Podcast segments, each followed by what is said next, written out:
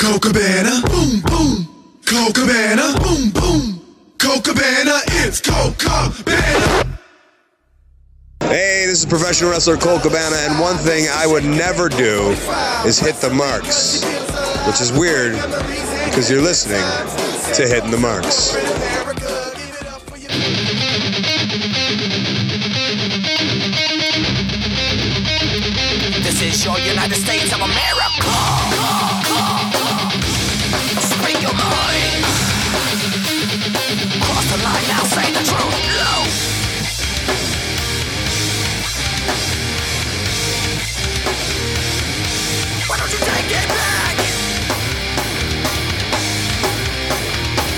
It is Friday, October 26, 2018, and you are tuned into season two, episode 42 of the Hitting the Marks Pro Wrestling Podcast, powered by the Roar Network at thegorillaposition.com and presented by Hameen Media.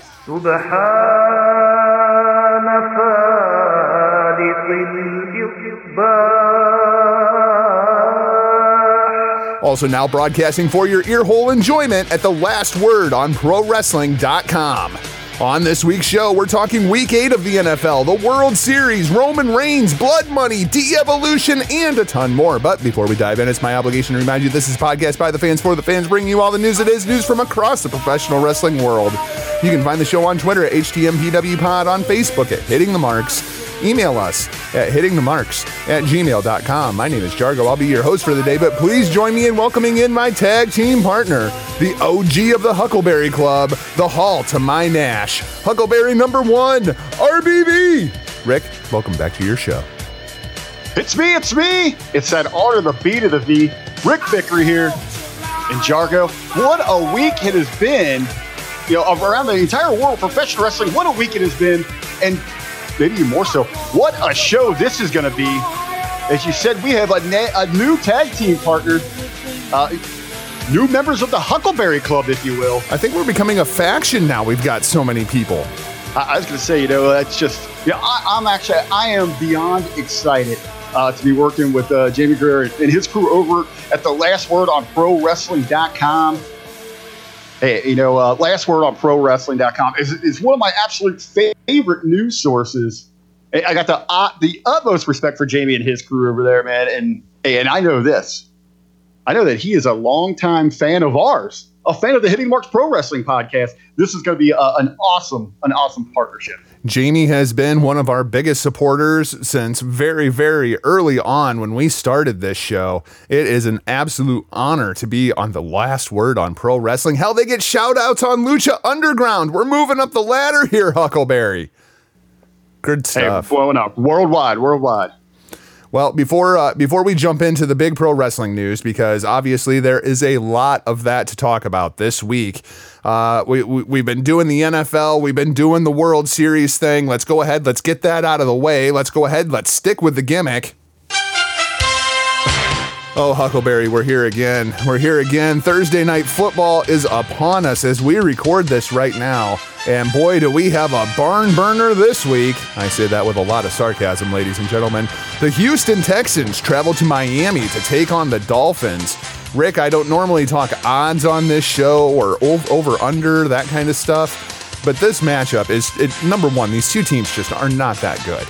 And then we have the Houston Texans favored plus seven over Miami. But here's what really got me the over under is 45 points. Yeah, some strange numbers for an NFL game. But I want to go back to something you just said there. You- You're saying that neither one of these teams is very good. I, well, I, I want to throw some numbers at it here. You know, the Texans they opened up the season 0 and 3. Not a good start. Not a way to get your uh, your 18-19 campaign going here. But they lost. They lost those first those first three games by a combined 14 points. Okay, well, and the other thing too is we, we have to take into consideration this is basically their quarterback's rookie year. Well, I see you, you throw those things here, but you know, since opening up 0 and 3, they're in they're relatively in all those games. Combined 14 out of three games they lose at they lose by. Uh, since then, they've turned it around. They've won four in a row, uh, and in those four wins, they've won by a combined 20 points. You look at this team from the start of the season to where they are now. The difference is they have figured out how to finish and close these games. Uh, they have found their groove. This is a this is a good football team. They are on the move up here. You That go to the is an art. I think there absolutely is something to that. You have to change the culture and you have to learn how to win. We're seeing the Lakers are kind of going through that right now. They finally got their first win last night, now one and three with King James. I mean, you, you have to learn how to win. And especially when you have a young team like Houston does, it's not always the easiest thing to learn. Well, that's so you know, on the flip side of that, you look at you look at the Fins. They opened up three and zero. And One it's all three. went to hell. Well, one in three since then. And you, you know, week to week, it is so difficult to know what kind of team you're going to get here. The Dolphins seem to be that Jekyll and Hyde story. I mean, when they're good, they look really good, but when they're bad, oh, they're they are they're bad as bad can be. And you really can't piece together. You don't know which team is going to show up week to week here. Uh, that's where this number really scares me, especially in NFL. You, you start looking at a, a whole touchdown and 45 combined points on the board. Those are some numbers for alarm. I don't know if you touch those things. Absolutely not. Where, where are you at with Ryan Tannehill? Are you are, are you ready to move on from Ryan Tannehill if you're Miami at this point? But you know what else is there? What else is in the cupboard? This seems this is a continuing story year in and year out down in Miami. They cannot find anyone to kind of just click at that quarterback position. They should have went after Teddy Bridgewater, man. I said that at the beginning of the year. They should have went after Teddy Bridgewater. Teddy's from down there in southern Florida. He would have been absolutely embraced by that fan base, and he's not going to be any worse than Ryan Tannehill has been for a very, very long period of time. Of course, you're you're a Cincinnati Bengals fan. I probably shouldn't be asking you about, you know, when it's time to move on from quarterbacks because I was done with Andy Dalton about four years ago. Well, I was one of those when he was on the board during the draft. Uh, I sat there, and you can ask those that were around me at the time. Uh, I was not happy with the pick at all when I knew he was available and they were going to go in that direction. You know, since then, I, it's just I've come to just accepting he is going to be there. That's kind of the Bengal style. It's it's built within their system. They find someone that fits into their niche that is actually is tolerable towards their franchise, and it works for them. It's the same with Marvin Lewis. You know, it's like year in year out, week to week, you, you hear Bengals fans calling for his head, calling for him to be fired. I always throw it out there. He fits their mold. He works well with one of the worst owners in all professional sports. He knows how to play their system. You know, and on top of that, what other decent coach is going to want to come take a job like that, knowing that they're working for one of the worst ownership, you know, no families in all professional sports?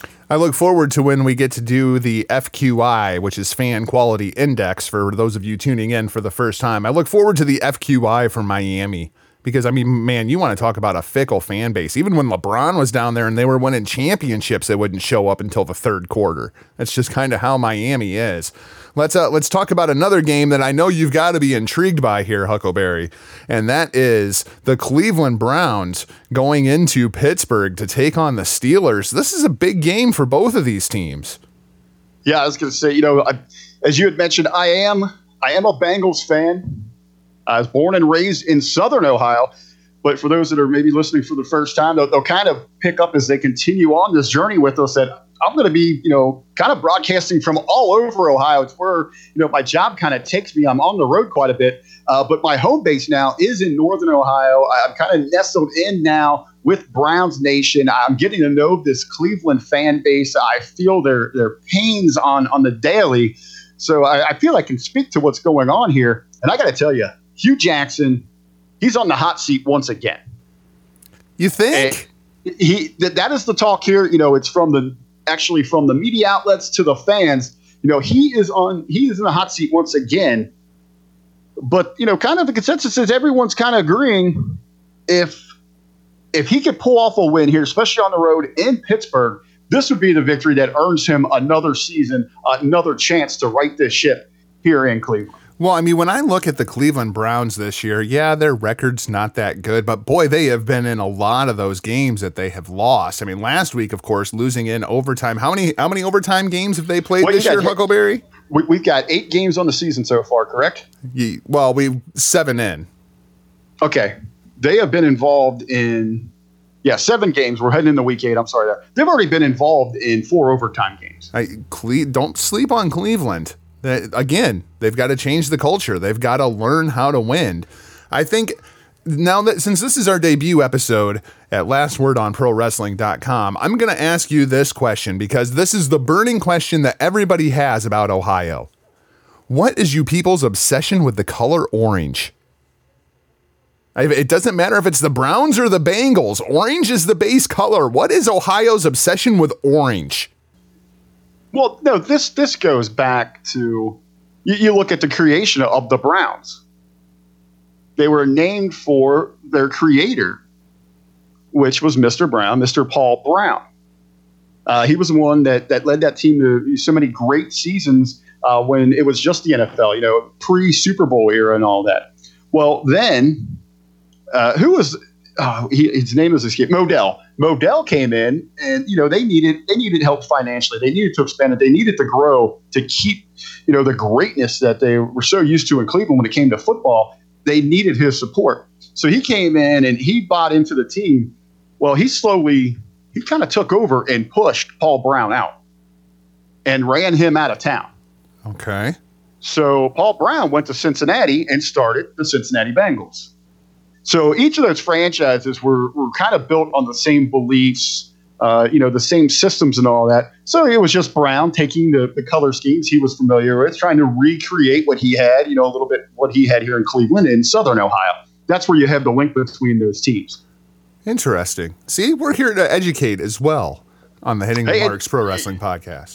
and, and the Bengals, Browns, both, both, both teams, both fan bases despise the Steelers who are going to be opposing the Browns here. You got to look Steelers, man. After a rocky start for the season, you know they, they were up down. They, they got their wins, but people were wondering were they starting to show their age? Were were they still gelling as a team? Hey, all these weeks later, the Steelers find themselves sitting atop the AFC North. Is that any big surprise? I mean, I think we all kind of expected the Steelers to win that division. Of course, uh, I, I'm a big fan. I'm on the Baltimore Ravens bandwagon this year. I'm, I'm really liking Baltimore and what they're doing. And um, now the Patriots are starting to figure out what the Patriots are because that's what the Patriots do. You can't beat them after Halloween. Good God, they actually they're I think they're ahead of schedule this year. New England's looking like a machine. Speaking of an of a machine, Drew Brees and the New Orleans Saints traveling up to Minnesota. Shout out to 8 Track Black. We were going to try to get him on this show, but we decided to go uh, a little bit different direction here. But Rick, I heard this stat the other day, and this is just insane to me. We've been talking so much here in the last couple of weeks about how offense has taken over this game. Drew Brees, 77.2% completion rate. That's insane. He was 22 of 30 last week. Drew Brees is on fire, and if he keeps this up, he's going to be the MVP of the league.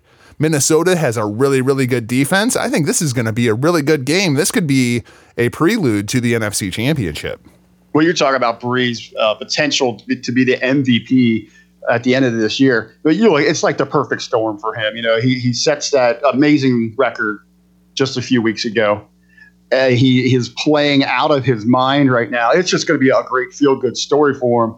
And in the way they're looking, they're one of the favorites right now Oh, in the NFC. be. Especially if, if New Orleans somehow manages to pull off home field, look out. Yeah, I'd say you know they get that home field. They're they're going to be dangerous. Of course, you're going to have to see uh, the Rams just completely fall apart. Uh, it looks like they're you know that is theirs for the taking. But hey, one loss, one loss. Uh, New Orleans, uh, nothing to dismiss. I'm going to tell you on the other side though, Minnesota. Hey, they've got back on track after that embarrassing shellacking they took at the hands of the Buffalo Bills back in Week Three defense defense is clicking man i don't know there's just something about this team that they just haven't they just haven't sold me that they're a legit contender right now I can tell you what it is. His name is Kirk Cousins. That's it. I just I've never bought Kirk Cousins as an elite NFL quarterback, and I haven't seen anything in watching basically every Minnesota game this year to change my mind. Just don't buy the guy. I, I know we're talking. We were talking Cleveland, Pittsburgh, Minnesota. I had something I want to throw at you, Jargo. If it, if it regards the Packers this week, they're going to get their asses whipped, which is why it's not on the run. No, no. The, the reason I, I'm bringing this up because they're all kind of Midwest towns, and I was having a well, let's say I was having a conversation with a Pittsburgh native about uh, about which city, Cleveland or Pittsburgh, has the better looking women. Oh, okay. I'm intrigued. And after a little back and forth, uh, we came to an agreement. Uh, we both generally felt that they uh, that they all fall under that Midwest uh, corn-fed category. So, Jargo, what I want to know, you're a Midwest guy. You're you're right there. You're right in the middle of the country. I, I you know, I'm in the heart, Ohio, the heart of it all. But you're right there in the center of all the action. But what is your take? I mean, are you down with uh, with the Midwest girls because you know they they are uh, built a little bit different, or would you prefer uh, the coastal or southern style? I'm a Southern California guy, man. I'm with Scorpio Sky and Christopher Daniels and Frankie Kazarian. SCU! Most beautiful women in, in the world reside number one at my apartment, but number two in Southern California. I mean, how, how do you go wrong with bikinis on a beach all freaking day? You know? You see, no man. You see, I, I like a girl. You well, you know me, and our our current listeners and the new ones they're going to get to know this. You know, I like a girl with a little substance. You know, I like a girl that you know, takes care of her body, that spends quite a bit of time in the gym. I, I like a, a defined physique, but hey, I love my Midwest girls. You know, the ones that get out there, they're not afraid to get a little dirty. Uh, they look good summer, fall, and winter. They know how to pull it off. They know how to eat right. You know, it's not about the latest diet fads or you know. Uh, you're vegan or you're just doing salads like that. No, they're ready to throw down with some 22 ounce ribeyes, anything off the grill, all the sides, give them the, the mashed potatoes, all the starch in the world, all the grease, all the fat. That's my kind of girl. I will say this though, if you're looking for a long-term companion, the Midwest is where it's at. You don't want any of those coastal people. They're just awful. They're just awful. Let's uh let, let's talk about two teams kind of out there on the West Coast. Rick, I put this one on the run just because I'm fascinated. I think this is the most interesting game of the week when the San Francisco 49ers travel to the desert to take on the Arizona Cardinals. Both of these teams are awful. I can't wait to see this game. I was gonna say, you know, the, winning this game is like earning is like the bragging rights that, that you're the smartest kid at the Special Olympics. Yeah, this is this is basically, hey, we were the main event on main event. Yeah, th- this is uh, the the dark match. I don't think this doesn't even qualify against curtain jerker. They're not even making the main show. This might just even get blacked out in San Francisco and Arizona. Did you know main event was still a thing? I didn't even realize that show was still around. Uh, it is. Uh, you know what? I was aware of that because last time when I was on the road, uh, where I was staying at Cincinnati, they only had Hulu, and it is an option on Hulu. I didn't watch it, but I did see it on there. Maybe maybe that's the, the, the best show for me to watch. Maybe maybe I'll get to see me some more Tyler Breeze if I watch that show. I'm going with Arizona over strong here. Of course, uh, the 49ers have an Iowa connection. CJ Beathard, George Kittle. I like Kittle, but there's no way CJ Beathard is an NFL quarterback. He was barely at a Division One quarterback. Guy's got no business playing in the NFL. What's the saddest thing about this thing for the NFL this year? And like we were talking about the Saints, you know, bidding, hopefully trying to catch a break and grab that home field. Out there, the Rams, they get to play these two terrible teams four times. Yeah, and it's not like Seattle's burning the world down anymore. The Legion of Boom is basically gone. The offensive line is gone. Beast mode is gone. You just you're left with Russell Wilson running around to save his life. Yeah, it's pretty much out there in the NFC West. It is it is the Rams and the land of the misfits. Let's stay in beautiful Southern California, home of SCU. The World Series is shifting, Huckleberry. Boston leads LA two games to none. Boston defended the monster that is Fenway Park. Are the Dodgers going to get this thing back into being a series, or are we looking at a short series this year? Cool, man. I I was going to say, you know, LA coming into this thing, they are an incredible team. They look outclassed all the way around. You know what? You said it perfectly, sir. I was trying to think how I wanted to to word this thing. You just while you're watching these games, you, you can appreciate LA for the season they have, for the talent that they that they have, for the team that they are. But Boston's just on another level right now. It's and, ridiculous. and, and and you could tell just just by watching, just you know how the teams are carrying themselves, how they're handling themselves on the field. This is Boston's Boston series. I think the I think the Dodgers get one out of this thing, uh, and you know Boston's going to end up taking this thing four one. Hey, re- wrestling related here, uh, dude. What a magnificent marketing campaign this could have been for SCU.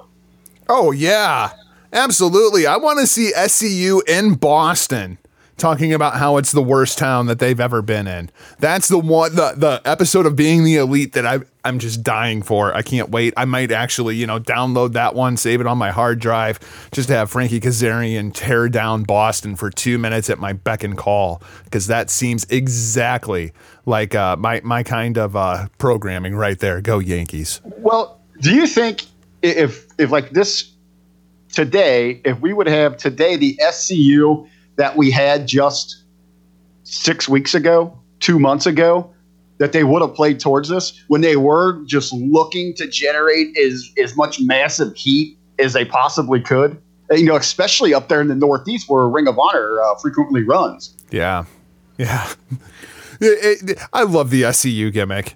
I'm absolutely loving it. Uh, I- assume that you saw as well. SCU now, your Ring of Honor World Tag Team Champions.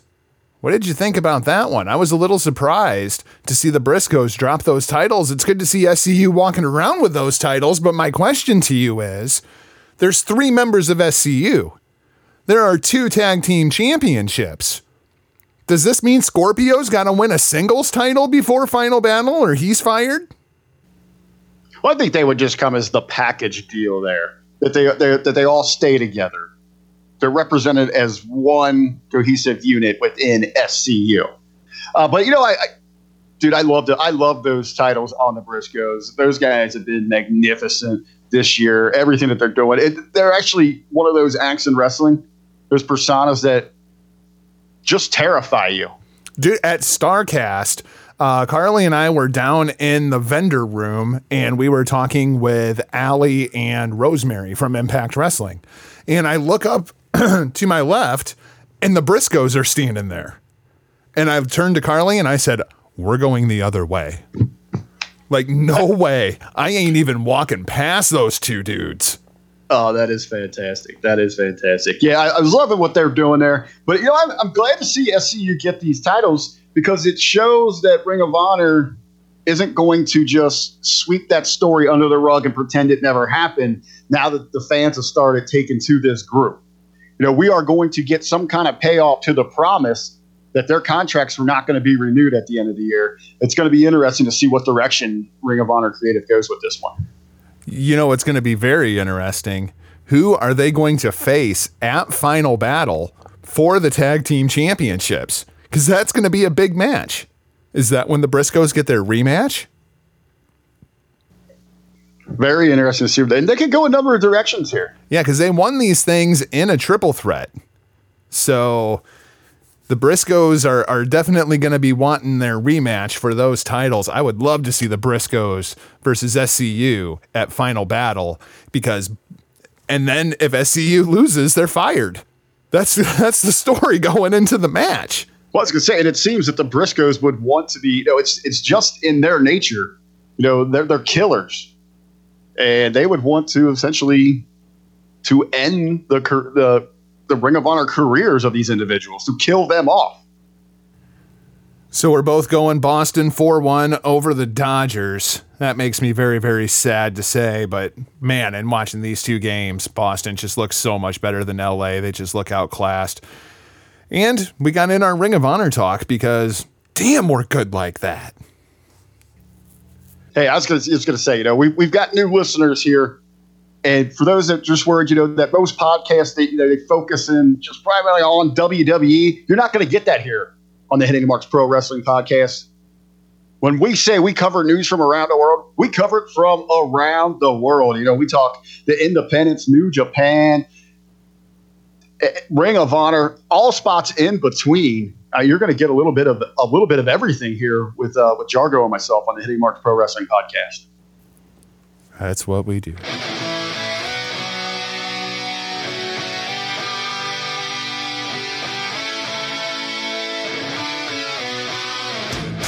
Salutations. This is Dalton Castle, and you're listening to Hitting the Marks. Oh, I get it. It's a pun. All right, Huckleberry, let's talk about the big pro wrestling news of the week. Um, I'm not even sure necessarily how to uh, approach this thing. Um, obviously, the headline Roman Reigns has leukemia. Now, I know I have talked with a couple of our fans, and they, they've been very disappointed in me for how I have taken this uh, because I'm, I'm not a thoughts and prayers guy. Um, and, and I don't necessarily feel bad because I didn't cause Roman Reigns' cancer, and I don't know the cure for cancer, so I, I, there's nothing necessarily for me to feel bad about. But I empathize like crazy with Roman Reigns, and, and we hope that not only can he beat this thing, but that he can live a very, very long and plentiful life because leukemia is absolutely nothing to mess around with. Um, but of course, here on the show, we look at more so the creative side of the business as well as the business side of the business. You got anything that you want to say before we move on and kind of try to figure out where the company goes from here? Well, I say, you know, I, I completely get where you're coming from. It, you always hear when something like this, or you regularly see this just on social media. Like, I need your prayers, or you pray for this individual. It, you know, what's what's the old quote there? I, I, don't know who exactly was the first one to coin it, but I've heard it from Mr. Jim Cornette. You know, who's always always quick uh, with a little whip there. But you know, prayers they're like masturbation. You know, they they make the person who's praying feel great they feel wonderful, but they really don't do anything for the person in their thoughts. God bless Jim Cornette. One of the great Cornette things, you know, and hey, you know, I took to Twitter right when this announcement happened. I was over, uh, I was manning uh, control center on Twitter for the uh, the Hameen Media Group, and, and when this when this news dropped, you know, I just tweeted out. Uh, also, you can follow me on Twitter at the real RBV. But you also know, you know, truly a sad night for uh, for WWE pro wrestling and fans alike. Uh, you got the Universal Champion Roman Reigns opens up about his battle with leukemia and relinquishes his championship. Uh, and you know, just a simple, hey, we all stand and, and, support him. We want him to get it better. We want him to overcome this, you know, for himself and his family and his loved ones. Uh, but, but hey, this is professional wrestling. This is the real world. Life goes on. Uh, business continues, and WWE has to keep rolling here. And keep rolling, they did. They did a hell of a lot of work on Monday Night Raw, trying to do some damage control and shuffle some things around, as we will be without the big dog for a very elongated period of time, is my understanding. Uh, so here's kind of the scorecard as they as they laid things out on Raw. We have Dean Ambrose turning on Seth Rollins, which to me makes him a heel, although I'm sure Rick is going to tell me that it's just Ambrose being Ambrose. Uh, we have Elias turning babyface, which I don't like at all. We have Braun turning babyface once again, which is probably the most fascinating of all of these decisions. And then we had, I guess, where we'll begin. Uh, Finn Balor defeats well, let's, let's Bobby Lashley. Let's hold off on that one. Just, just because, just a general statement I got for you here. Just the first three you mentioned there, I want to say I completely agree with all of those. Now we'll, we'll, we'll jump into them as you said. We'll dive into them individually here. I agree with the first three. I, I know you're kind of opposed to them. We're gonna we're gonna debate that here. But you are right. This last one, Balor defeating Lashley, this kind of is a head scratcher for me. See, now to me, this told me two things. Uh, number one, they're not as high on Bobby Lashley as they should be. And now I have also heard that Lashley may be working injured. I was uh, going to say uh, that actually that actually dropped here before we st- hit record. Uh, this is coming from the Wrestling Observer newsletter. It looks like Lashley has suffered uh, suffered a separated shoulder. Yeah. and he's been working through it for a while. But but still, even if he has that injury there, I, I don't know why you have a guy like Finn Balor, the size comparison, what Lashley should be, having him lose on a roll up like this. And, and then and then not even getting any heat back. He stands there with this stupid look on his face, and Rush comes in with an even stupider look on his face. Okay, here's what I think this was. All right. They had already announced they were doing Balor versus Lashley. Then they figure out what's going on with Roman Reigns. Shit, we need to protect Finn Balor and get the hell out of this Lashley match. That's so I you end up with a roll up finish. I think that's really what it was at its core. We have to protect Balor. You also protect Lashley, and it just being a roll up. I think this is going to be a one off. I think this program is over, and these two guys are going to go their separate ways. But they had already announced, "Hey, we're doing this match Monday on Raw," so they were kind of handcuffed, and it was just a really good reason to get out of it. So you think so you're you're thinking they just sweep this thing under the rug and move on, kind of like it didn't happen. Yep. Now I was kind of what I kind of took, you know, watching it in real time. I mean, we have got we have got this emotionally charged announcement from Roman Reigns, and you know everyone's just kind of shocked. They don't really know how to absorb what they just heard from him. That crowd was, flat, thinking- man. that yeah, that's what I'm saying. So so in WWE's eyes, they know they've got even though they don't really see so much value in how they use Balor in the ring, they know he is a darling. They know that there is still a tremendous loyal following for him. Let's send him out there in a spot where most figure he is going to get squashed, and let's give one. Let's give one to the fans. Let's give one to their favorites, and see if we can pump some energy back into this place. That was my initial thought. But the problem is, God, cannot get my throat to figure itself out here today. That's awesome. This is exactly when I need to get sick. Um, I think the problem the problem wasn't Lashley, the problem wasn't Balor, the problem wasn't the match. Okay, so you have the big Roman Reigns announcement, which obviously lets the air out of the room. Okay. Then you come back and you have Finn Balor. Finn Balor does his entrance. Now, if you go back and you watch the entrance, you can see the visual pop of the people doing the arm thing as Finn comes out and does his thing. Okay. Awesome. We've got the crowd re energized. Let's go to break. And you're left with Balor standing in the ring for three minutes so that we can come back and do Lashley. And over the course of that three minutes, the crowd went from, okay, we, th- this sucks, but we have to move on with it. Let's enjoy the show. Okay, here comes Finn. Yeah, we're into the entrance.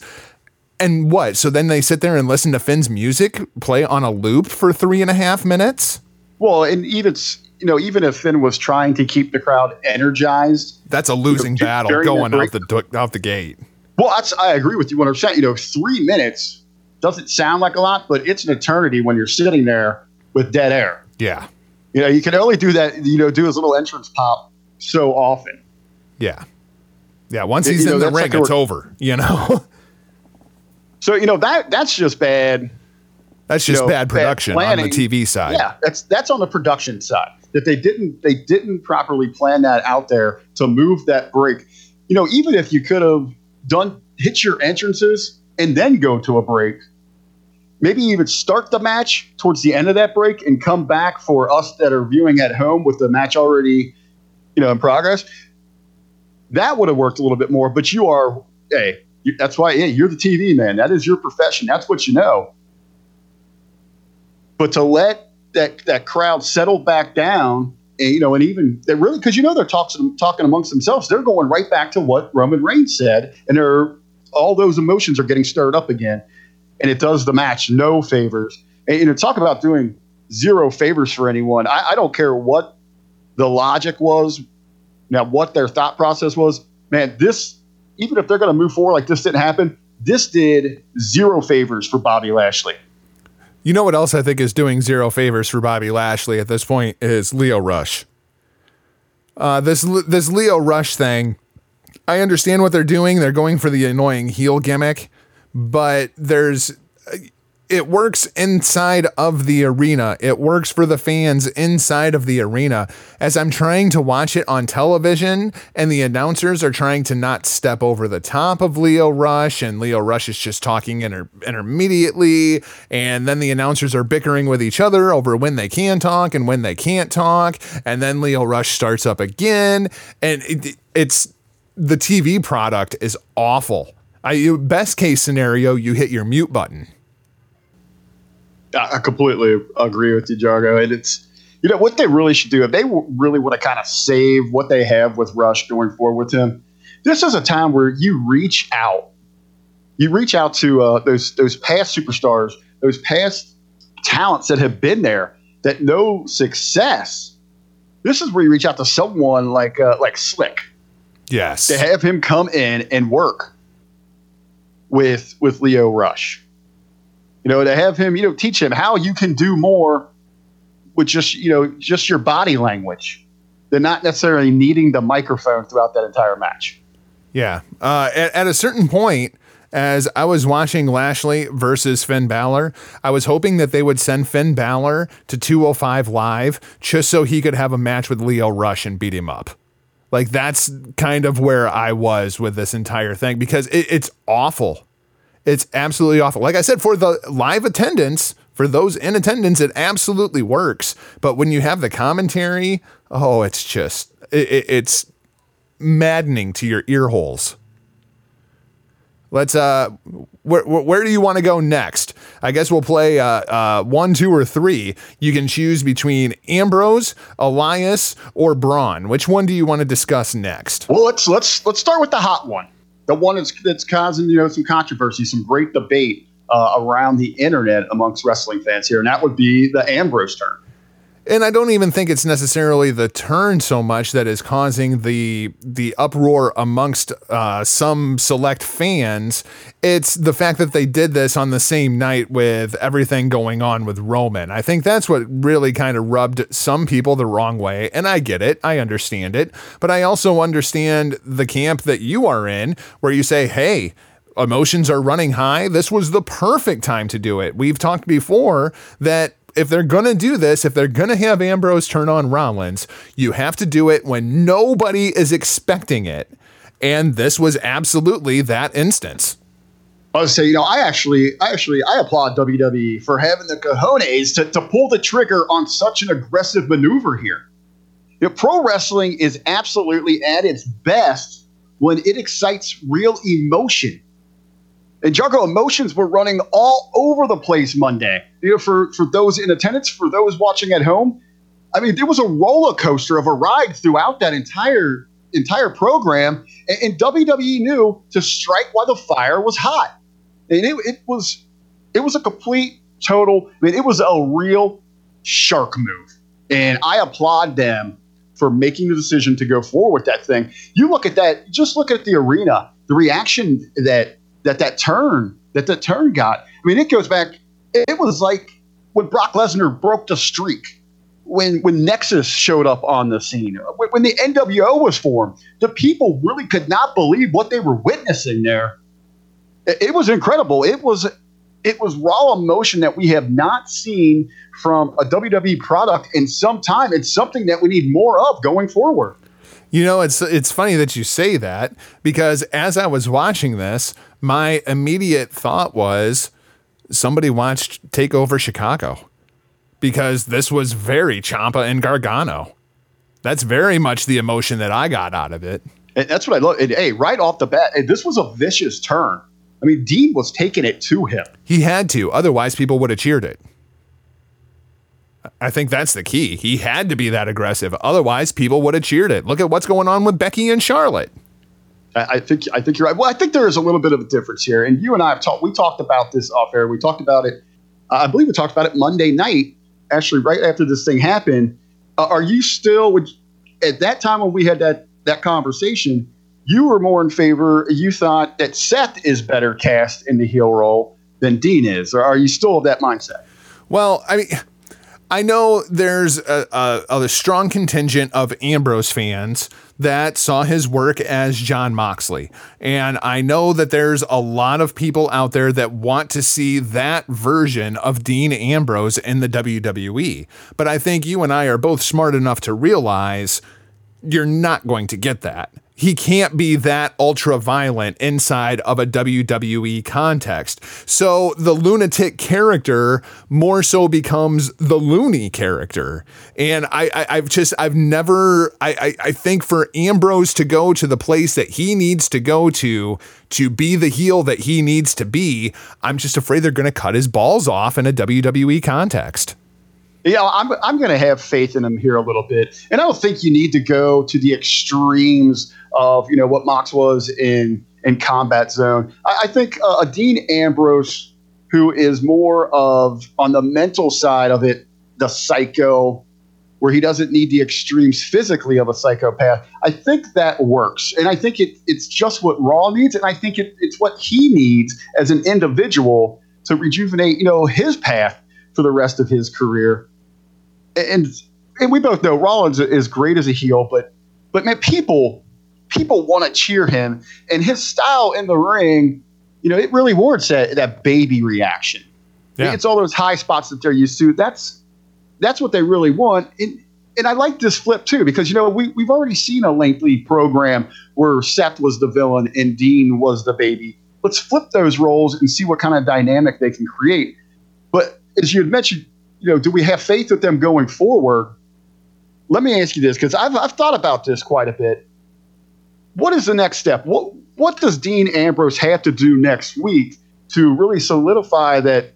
Yes, I am the the villain here. You, this is why you should hate me. How should he address this situation? Well, I think this is um, well. I think there's there's two schools of thought here. Okay, uh, school of thought number one would be to look at the course of the booking over the last couple of years and see if we can find any kind of a trend. So the only thing I can really relate Ambrose and Rollins to right now is Sasha and Bayley. So I absolutely expect that next week on Monday Night Raw, they will come out holding hands and smiling in the middle of the ring to defend their tag team championships. Uh, the other school of thought, and I guess personally, I like this one a little bit better, is when you look at when Rollins turned and when Rollins turned babyface, they did this whole story arc where Ambrose was very, very hesitant to accept Seth Rollins.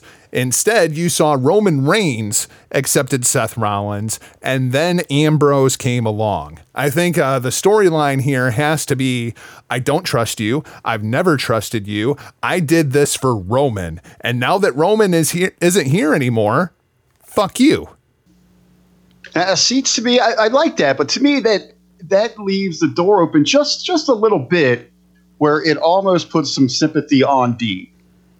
Well, you know, he's me, the delusional heel. I mean that that I mean there the best heel is a heel where there's a certain element of truth into what he's saying. Now, see, I would I would rather him come out and you know kind of put over in a certain way. I, I would let him do it himself because he knows where he knows the dark place he needs to go in his mind to get this character where he be. But on talking points, you know, I would want to hear him talk about you know how maybe he became relaxed when he came to WWE and and started running with the Shield. How how you know in his time away, he was all alone. His even his wife was out on the road. All of his friends, everything that he had known that he had become complacent with in his WWE life, they were continuing on. So he went back to the dark place when where he was at growing up in Norwood, Ohio, where he had to depend on himself and by any means necessary uh, to to reach success. That was that was his motto.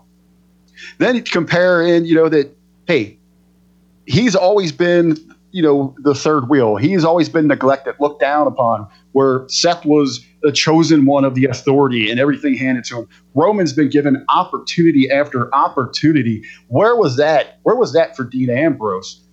And then have him come out and say, you know what? When he came back, when he was on the sideline, he he hatched this scheme. He was going to he was going to systematically destroy the shield, but it wasn't going to be Seth first. his first target was actually going to be Roman, and then drop a line in there to really get some heat on himself. His first target was going to be Roman, but thankfully nature took care of that for him, and now he's coming after after Seth, and he is going to claim all the greatness that he that he deserves in. WWE. And people are going to hate that. And people are going to hate that. No, you can't do that. You can't make the Roman thing part of it. Do you want people to cheer Dean Ambrose? Because this is how you get people to not cheer Dean Ambrose. And that's the goal here. Put the heat on Ambrose. And it's not like you're overly like abusing this real life situation. Oh, I know, It's- man. But you and I both know the snowflakes will cry about it. You know they will. It's as messed up as it may be. Um, an- another and very important aspect of this angle, and you brought her up, is going to be Renee Young. What is Renee Young going to say about what's going on with Dean Ambrose? Because at the beginning of Monday Night Raw this week, Renee Young basically lets the cat out of the bag. Like we all know, but the casual audience may not know that Renee Young and Dean Ambrose are married. Well, they do now because they addressed it this week at the beginning of Monday Night Raw. And then at the end of Monday Night Raw, Ambrose turns on Rollins and Renee just ducks out, which I thought was a, a genius idea. She didn't say a word, which I thought was great on behalf of the production team.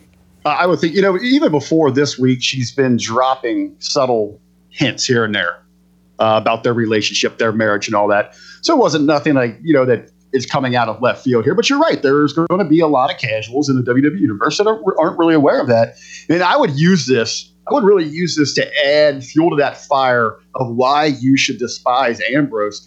I would have her, you know, kind of act indifferent uh, during commentary, and then maybe start into where she's starting to show concern that her husband is is turning into something you know not the man that she thought she married. That he is he's gone to a much darker place that you know that she feels troubled.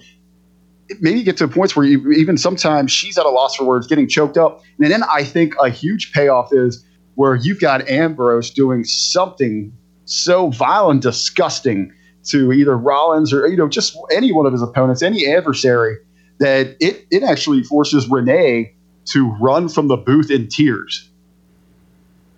Uh, you know, to see somebody that if you if you're such you're such a villain, you're such a scumbag that you that you're pushing your own spouse, you know, to to the brink of tears to where they're about to mentally break down. I mean, you're you're a pretty bad sob then, you know, or a, a, a piece of shit actually. I dig it. I dig it. The biggest thing, though, is we have to present Ambrose as this vile human being so that he doesn't get cheered. That's going to be priority number one. Let's uh, let's shift and talk about somebody that for some reason they want to have cheered, and that is Elias. Um, now, you brought up a very, very valid point about Ambrose and Rollins, and that was about their move sets. Uh, Ambrose as a heel can go in there and just kick and pound on people, where Rollins has that move set that people are going to want to cheer. Elias is the exact opposite of that. Uh, people like the Elias shtick. They like the Elias promos. They like walking with Elias. And then the bell rings, and uh, Elias might be in contention with Kevin Owens out. He may be the best headlock master in the business right now. Um, what do you think of them turning Elias babyface? And do you think this is going to work? Well, answer the you know the first part there. The fans want to cheer. You know, he's got an act that people want to buy into. They want to be a part of it. You know, anywhere you go in the WWE universe, the people want to be a part of the show. They want to be able to participate. And Elias gives it, you know, gives that to him better than anyone else, you know, arguably on the roster.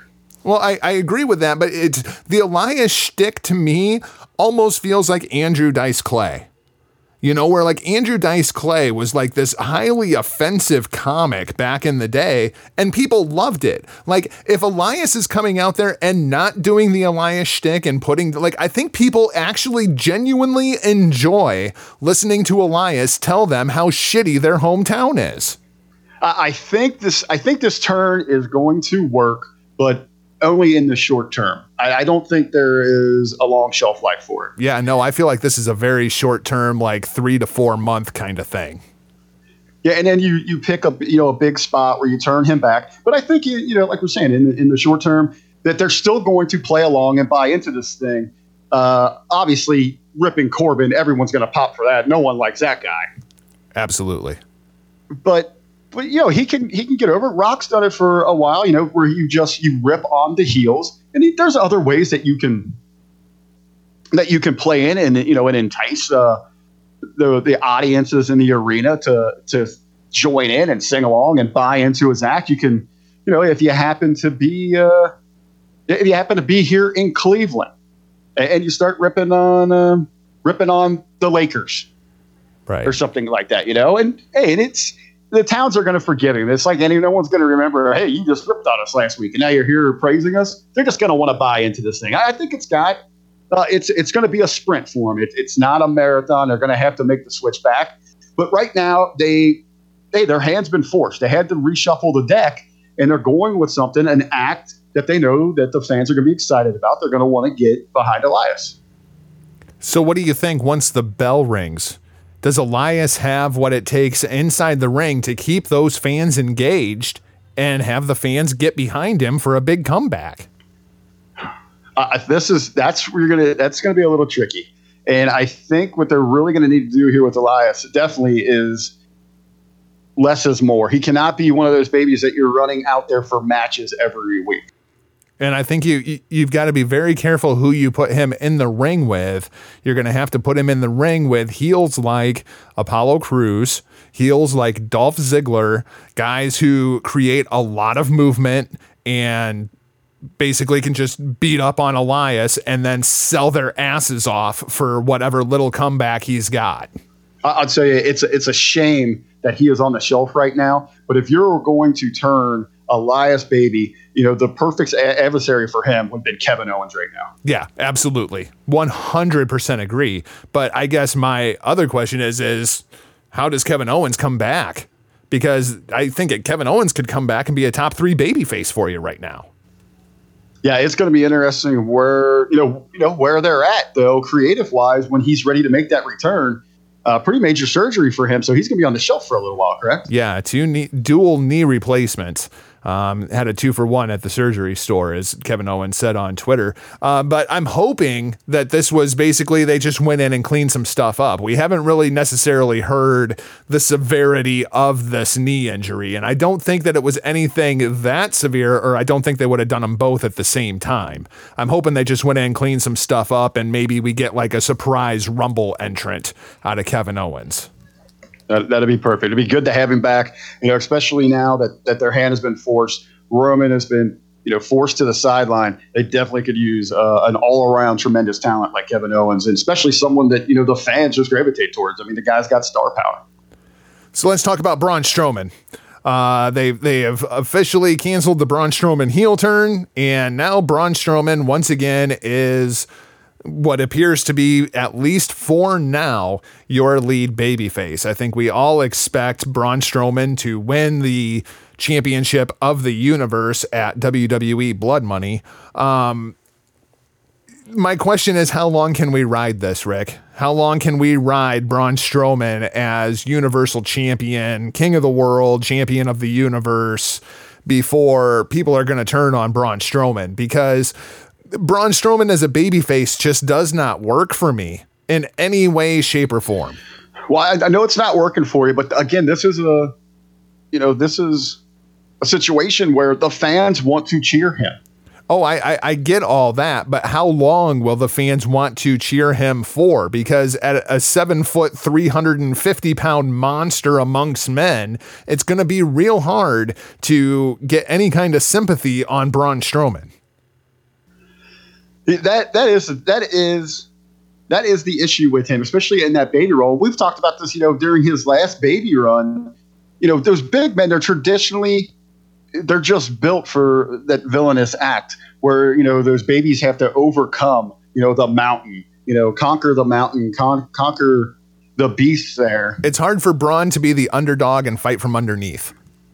Well, and I'll tell you one thing that excites me, you know, excites me about the potential program going forward is though I can buy into McIntyre handling himself in this thing. But is there anybody else other than Drew that you can buy? I, I think at this point, you're going to rely on Drew for a couple months to hold the pace in this program until you can get someone else ready for this thing. Uh, but to speak real quick to how they're going to handle Braun here, during that last face run where people started cheering him, he started getting pretty cheesy. He needs to keep this monster energy rolling even through this face run. If he captures this championship, which in all likelihood he will, he needs to remain focused that he is a monster, that he is there to, you know, to devastate his adversaries and not rely on so much fun and games that we'd seen during that last face run. Uh, you're gonna, but you got to think though. How long can you think can Drew can sustain this thing? You know, through the Rumble, and then who actually is, as you said, a viable opponent? Who can they get ready for this thing? Who is your champion of the universe going into WrestleMania? Do you think Braun Strowman will hold it that long? I, I at this point, I, I think he will, and it, but you know there is there's some other. I know we're going to talk a little bit about the you know the championship match coming up. Hey, there's a lot of unknown factors. Exactly what is going on with Brock Lesnar? Yeah, yeah, that's a, a definitely an aspect that we'll have to figure out here as well. Um, so looking more so at the long term, well, I guess both in the short term and the long term. Um, I, I wanted to do this today, but we're I can already tell that we're going to be running very very long today. Um, next week on the show, I want to do the Raw six and the SmackDown six. I want both of us to kind of go through this roster and kind of figure out where things shape up. If we were going to do a superstar shakeup, who would be your Raw six and your SmackDown six going back to the uh, old school version of how Paul Heyman was booking SmackDown?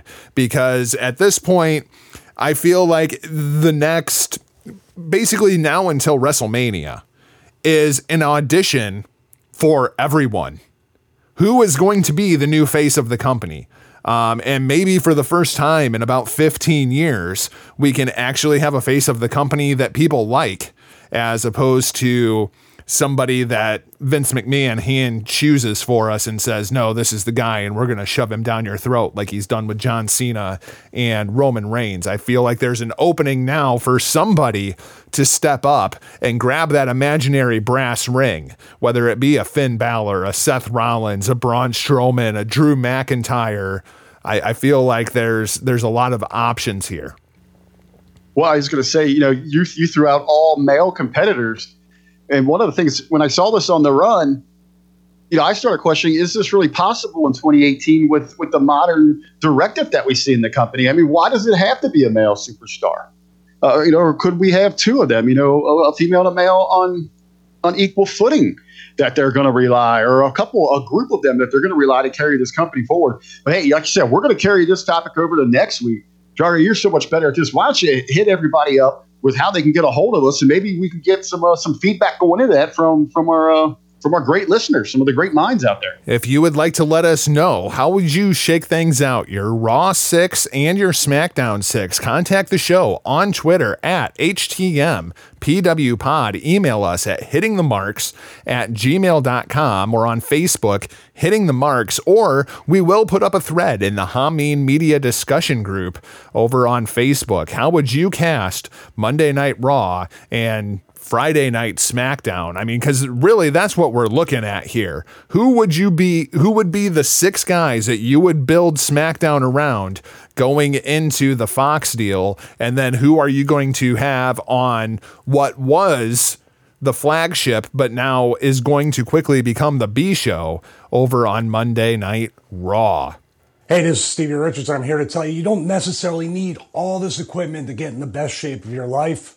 All you need is this a resistance band. I'm so excited to offer the 12 week resistance band training program to you, which features an interactive PDF with full overview videos, modifications, descriptions of all the exercises, scalability, no matter what fitness level or what age you are. The PDF scales the workout to you. Also, after your instant download of the PDF, You get full direct email support right from me, as well as access to a Facebook group with an awesome interactive community. I can't wait to help you take control of your fitness journey. So just put in StevieRichardsFitness.com, go to the store, and download the 12 week resistance band training program.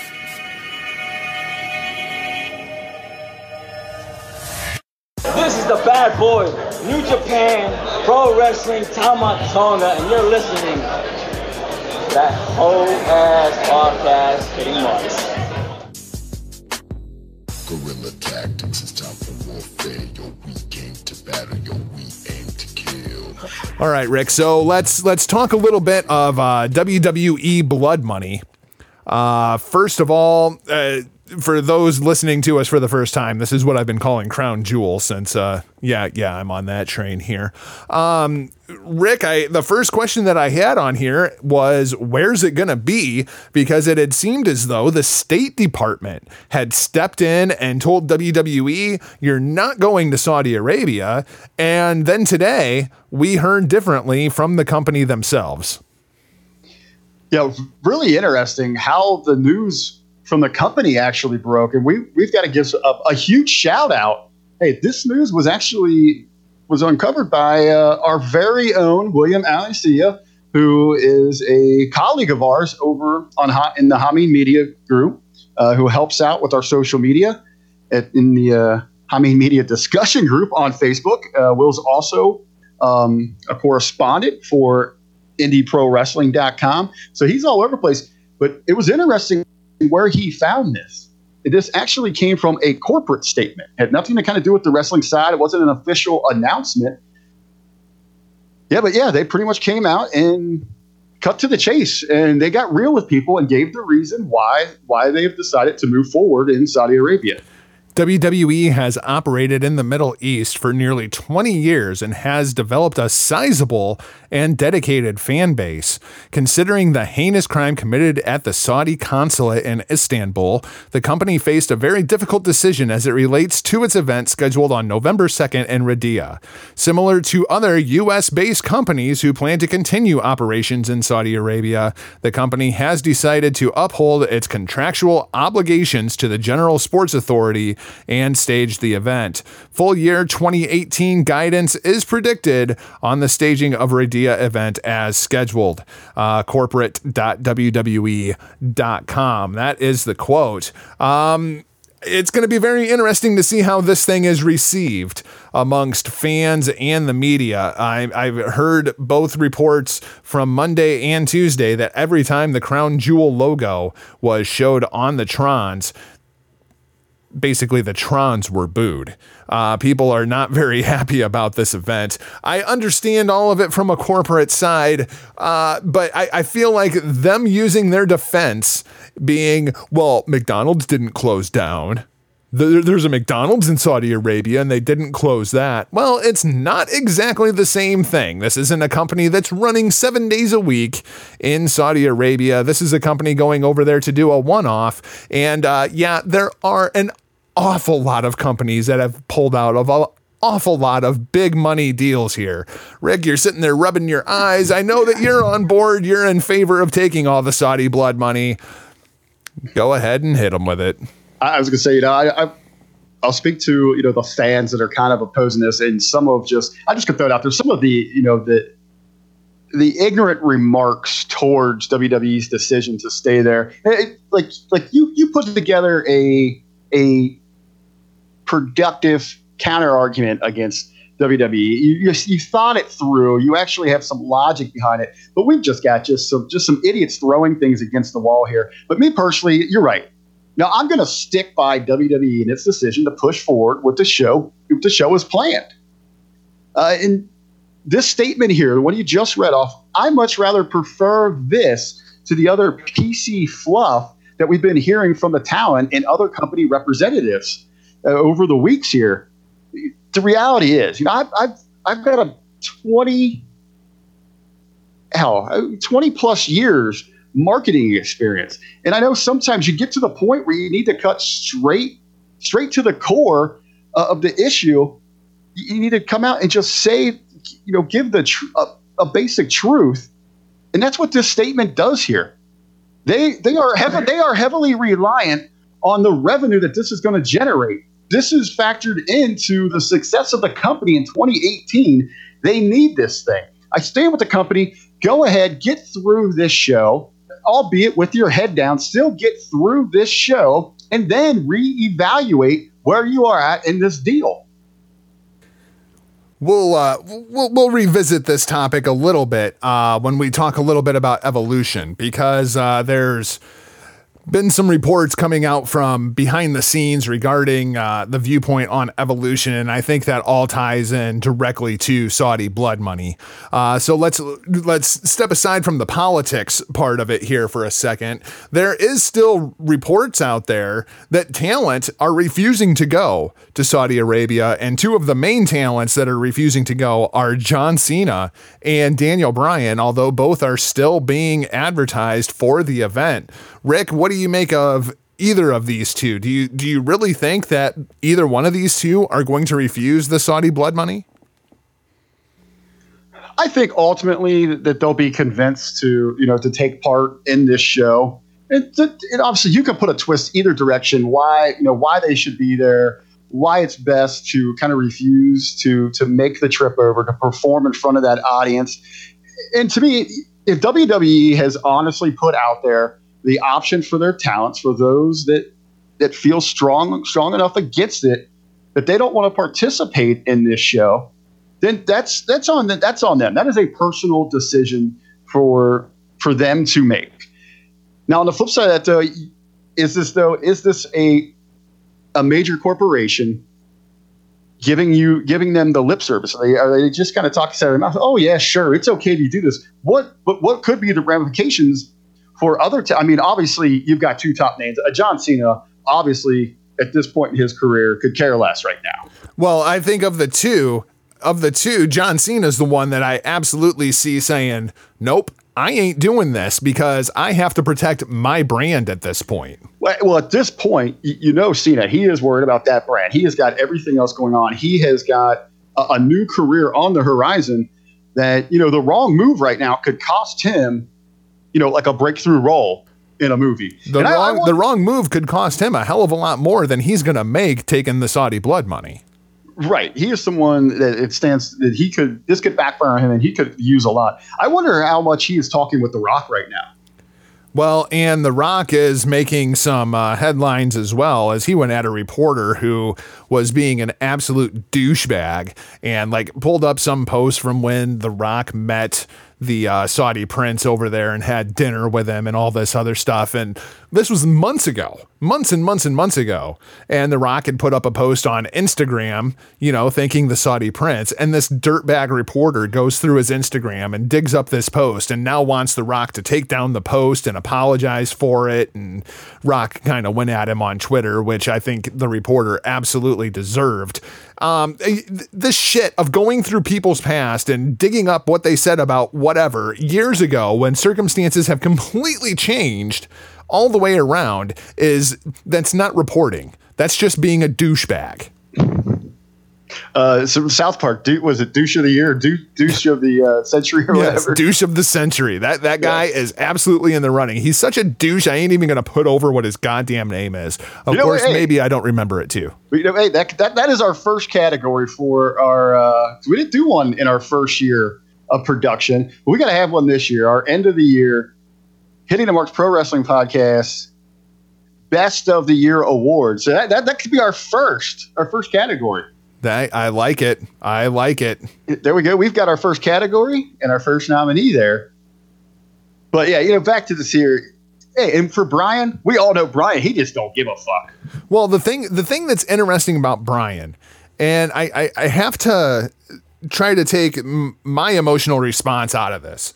Uh, and just look at it from a business perspective. I feel like there's two different narratives kind of going on here because I feel like you know you have all these legends. You have the John Cena's, you have the Triple H's, the HBK's, Undertakers, Kane's. They're in one category. They can get away with saying no, fuck you, I'm not going because they're not going to be there Monday anyway. Right? And then you have talents like AJ Styles and Daniel Bryan that are still full time talents And oh, yeah, you don't have to go, Bryan, but you know, don't expect that you're going to win the world championship at WrestleMania. You know, like it, I, I feel like that absolutely has to play into it here a full time talent versus a returning legend talent. I, I don't think we can view them both the same way.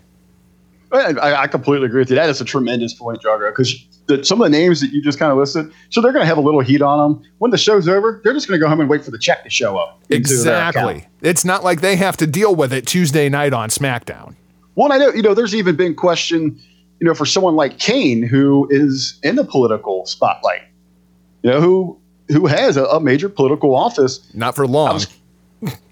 Well, I know. I was thinking about this. Look where he's at. It is a it is dominated by conservatives. It's a huge Republican area, and if you look at kind of the trends across the nation, people that are kind of nonchalant about this whole situation, it tends to be your conservatives. I don't think he's getting he's going to get a whole lot of heat for this thing. I'm telling you what, man. If you are a Democrat and you are running against Glenn Jacobs for mayor of Knox County, Tennessee, the next time that election comes up and you don't win, you need to retire from politics. No, I, no. If you would see the how they line up the political affiliation down there, I mean, it's it's a wonder that even Democrats even try to run. I mean, they literally have no chance down there.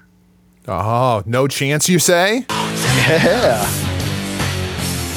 Thank you, Benz. Appreciate it. Um, you know, aside from all of this, there is one talent that uh, has announced that he will be going to Saudi Arabia. That Rick, this is the best thing ever. This is the greatest thing to ever happen in the WWE history. The real American, Hulk Hogan. Yeah, let's send him over to Saudi Arabia. I hope he comes out there to that real American music, carrying his American flag, doing the whole gimmick. Yeah, I really hope that happens. I mean, because what could possibly go wrong there, right? Oh man, he's coming out to NWO music. You know what? I've also noticed, you know, the fans are jumping all over, all over this thing. Um, he never. There was like, oh, he's going to be a crown jewel. He never said crown jewel.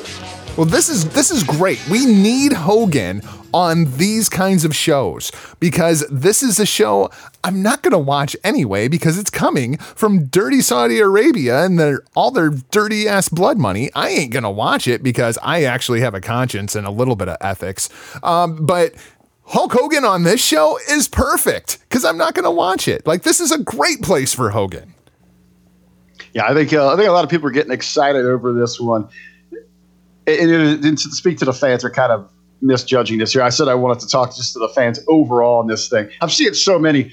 Oh, it doesn't matter. The sheep will, will follow WWE anywhere, or WWE's so evil and corrupt for doing this thing, and they're calling people that are, are that are backing WWE, total WWE marks, are going to watch this. No, you really these individuals don't understand the real situation at hand. They're, it's more than just about the programming and appeasing these these mindless smarks. You know, those individuals, they're they're the true ignorant ones in this whole matter. This is there's a much bigger picture here, so much more in the play. And hey, oh, there's some there's some gruesome details about this whole situation, but we still don't know everything yet. So just like I said, WWE just get through this show and then reevaluate what the hell you got going on over there. Yeah, I think they absolutely need to do that. Uh, let, us talk about uh, the championship of the universe. Uh, I think we're both just expecting that Braun Strowman's going to win this title, right? Like this, the, the, or, or or is there a possibility that with Roman Reigns out, Vince McMahon panics and just says, "God damn it, Brock, we'll give you five million a year." I was going to say, you know, hey, maybe that's why they absolutely need this money. Yeah, they need to, they need to just give all this blood money to Brock Lesnar to keep him around and have him show up Yeah. on television. When the sports authority comes over with the checkbook, who do I make this out to? He just says, uh, "Yeah, just make it out to Brock Lesnar." yeah, yeah. He just hands a check over to him. Is that a Hey, possibility? E- Everyone sees it as a foregone conclusion that, that Braun takes this thing, but you're exactly right. We know how Vince feels about Brock. There could be a panic mode here where he just wants to go back and reset everything, put it back on what he, you know, who he feels is his safety net there, and just start over. Well, and I mean, there's also, you know, maybe Vince is looking at this thing with Roman Reigns and he's like, okay, Roman's going to be out for about three years. So if I sign Brock Lesnar to this much money and I can keep him around for three years and then Roman comes back and then we'll just, we'll, we'll start right where we left off. We'll put the shield back together and there we go. That, know, everything will work. Well, even even if they do have Braun over here, I still think there is you know concern within creative about how you protect Brock. Yeah, I think there has to be.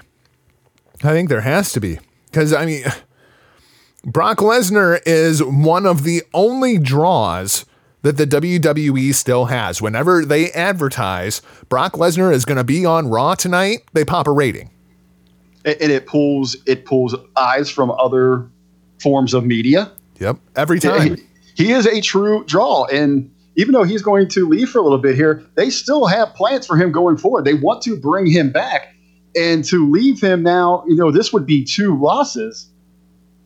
They don't want to leave that taste in the fans' mouth. They want to keep him looking strong. It'd be interesting, you know, if, and it's all likelihood that they're going to give this thing to Braun, but how are they going to protect Brock? Brock Lesnar's got to be pissed I mean, eh, take all the the emotional stuff aside from this Roman Reigns thing. All right, this was supposed to be a triple threat match. Brock Lesnar was going to be able to like come out and take a nap at ringside for seven, eight minutes, and you know the match would go twelve minutes, and Braun and Roman would be involved in the finish, and Brock didn't have anything to worry about. Well, now this is a singles match with Braun Strowman, and oh, yeah, by the way, Brock and Braun don't like each other. I mean, that, that, I don't think that that's being talked about enough either. Brock and Braun genuinely, they don't like one another.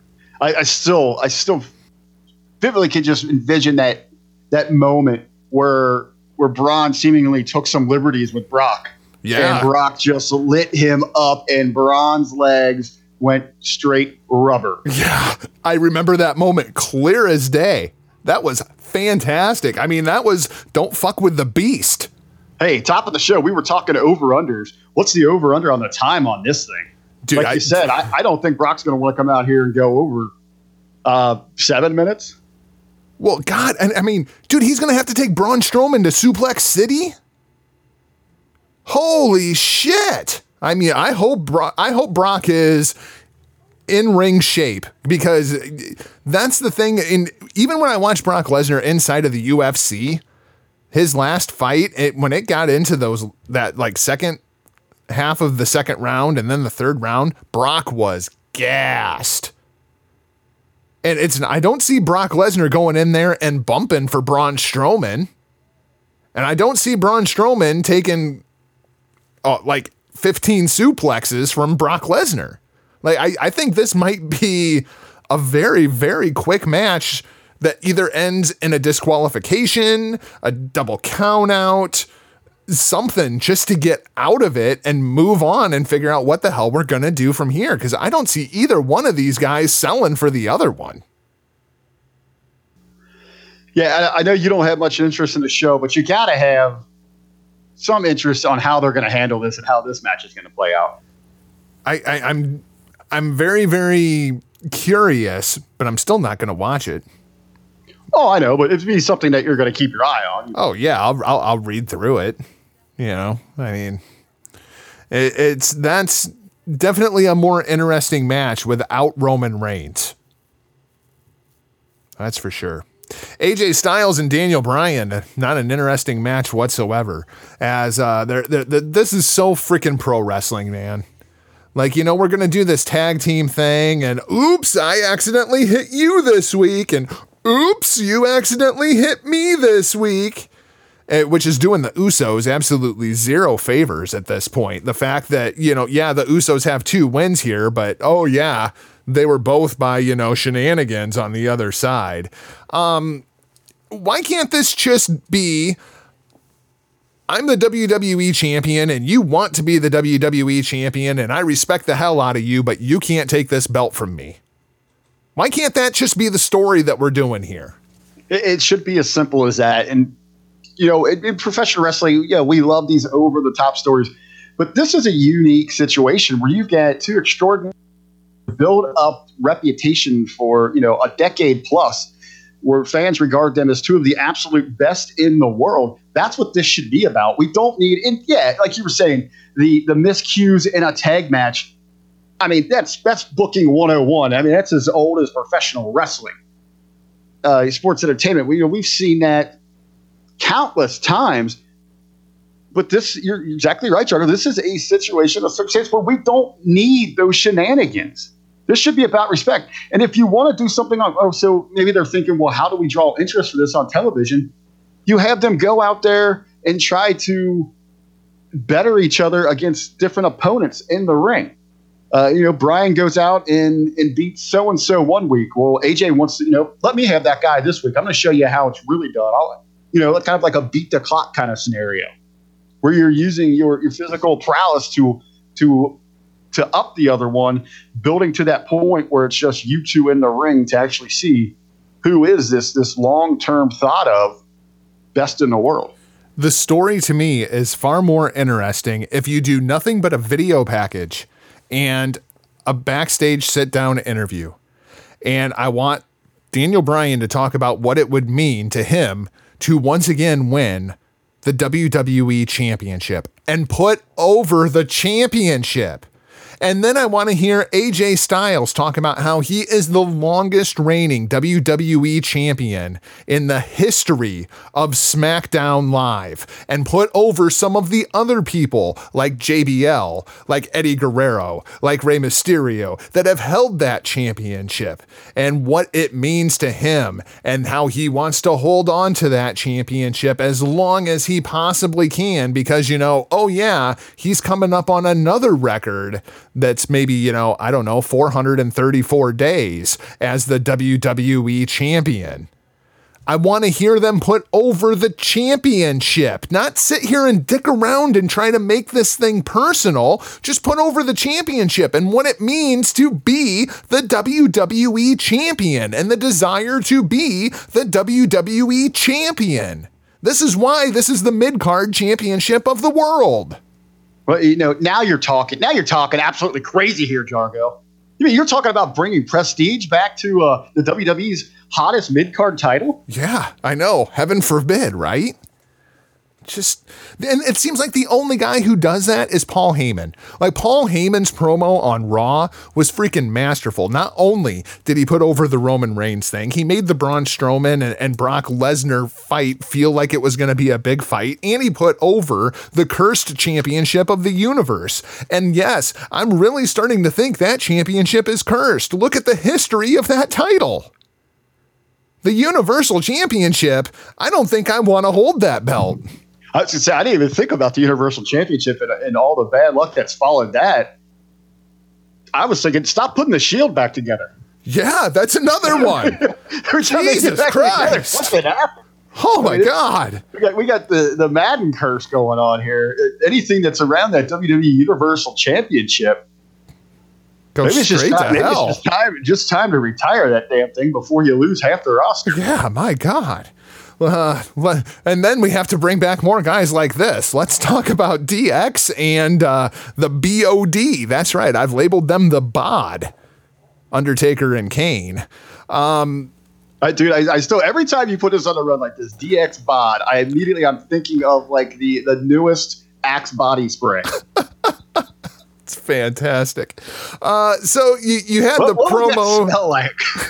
I don't think I want to know what that would smell like. It would smell like dead people and hookers and, and jock Oh man. God, when you start thinking about, you know, all the things that, you know, Undertaker and Kane have done to people, and then you combine that with all of the uh, debauchery that D-Generation X has been involved with over the years. That is one body spray I do not want to smell. Uh, so you had uh, the the promo on Monday night, which was awful. Um, I, I don't even know what else to say about it. The Undertaker and Kane thing with the tombstones and the, the mood in the room, it just felt poorly mistimed. I mean, it, it was just a video package. You could have ran that next week. Uh, that was one that really kind of rubbed me the wrong way as far as the DX aspect of it, the only thing that I thought was interesting was Triple H and him talking about how there's another X that they represent. And then a little NXT chant broke out, and everybody was like, oh, yeah, that's what's going on. Oh, yeah, they're also training the new generation, right? And then I'm watching NXT on Wednesday, and Adam Cole, kicking off the show, says that we are going to get people to fear NXT because we, talking about the Undisputed Era, are NXT. And I'm looking at the Undisputed Era and I'm looking at, you know, Adam Cole and Bobby Fish and Kyle O'Reilly and Roderick Strong. And I'm thinking, oh shit, that's a Survivor Series team. Combined with the Triple H promo, I am 100% convinced hashtag Under Siege 2 is going to be NXT invading the main roster with Triple H and Shawn Michaels leading the way. Well, I was, I was going to tell you, we were talking about this a little bit before we went on air, and I, I know this. I mean, we're going to dive more into this uh, in future programs, I'm sure, because I, there's this itself could take up, you know, uh, an entire segment. The potential, the possibilities here. What most intrigues me about, you know, a potential anything with NXT and the red and the blue. Again, it's going to create um, a, a compelling, a compelling story arc where where you're gonna you're gonna create a great divide and you're gonna fire fans up on both sides of the fence there. Yeah, yeah. I think that I think that'll be cool. I think that'll be cool. Uh, my only thing is, is if it's going to be undisputed era versus a bunch of guys from the main roster, we're going to have to find all of the smallest guys on the main roster to make up that team because ain't nobody in the undisputed era very big. Well, I, as we had talked about, though, you know, I asked which brand, and you said it's just going to be, you know, possibly against Raw and SmackDown. And, and I told you I would prefer that they just focus on SmackDown.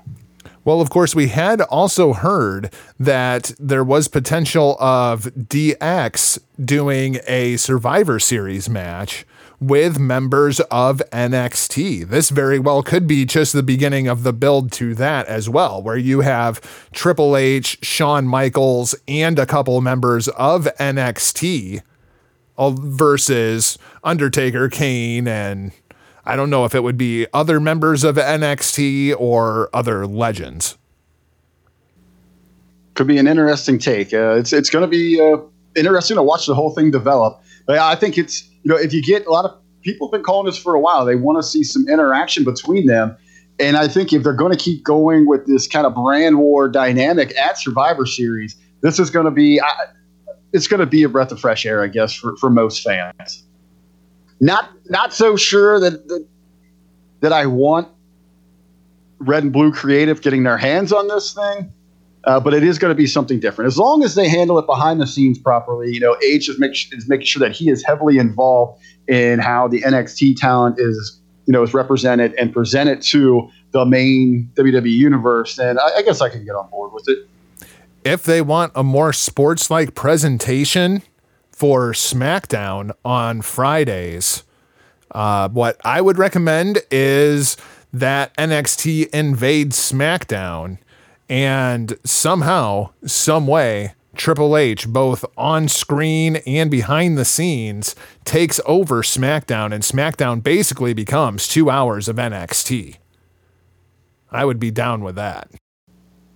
And I kind of like, you know, that we've had that long, you know, that that long running rumor that they wanted to do something between Triple H and Shane. I think that would be a eventual great payoff where Triple H actually just takes takes the blue brand, and that's the direction they move in going forward for you know for whatever from all reports seem to indicate what Fox is going to want from that program. I like it. Let's talk about the SmackDown six man tag titles.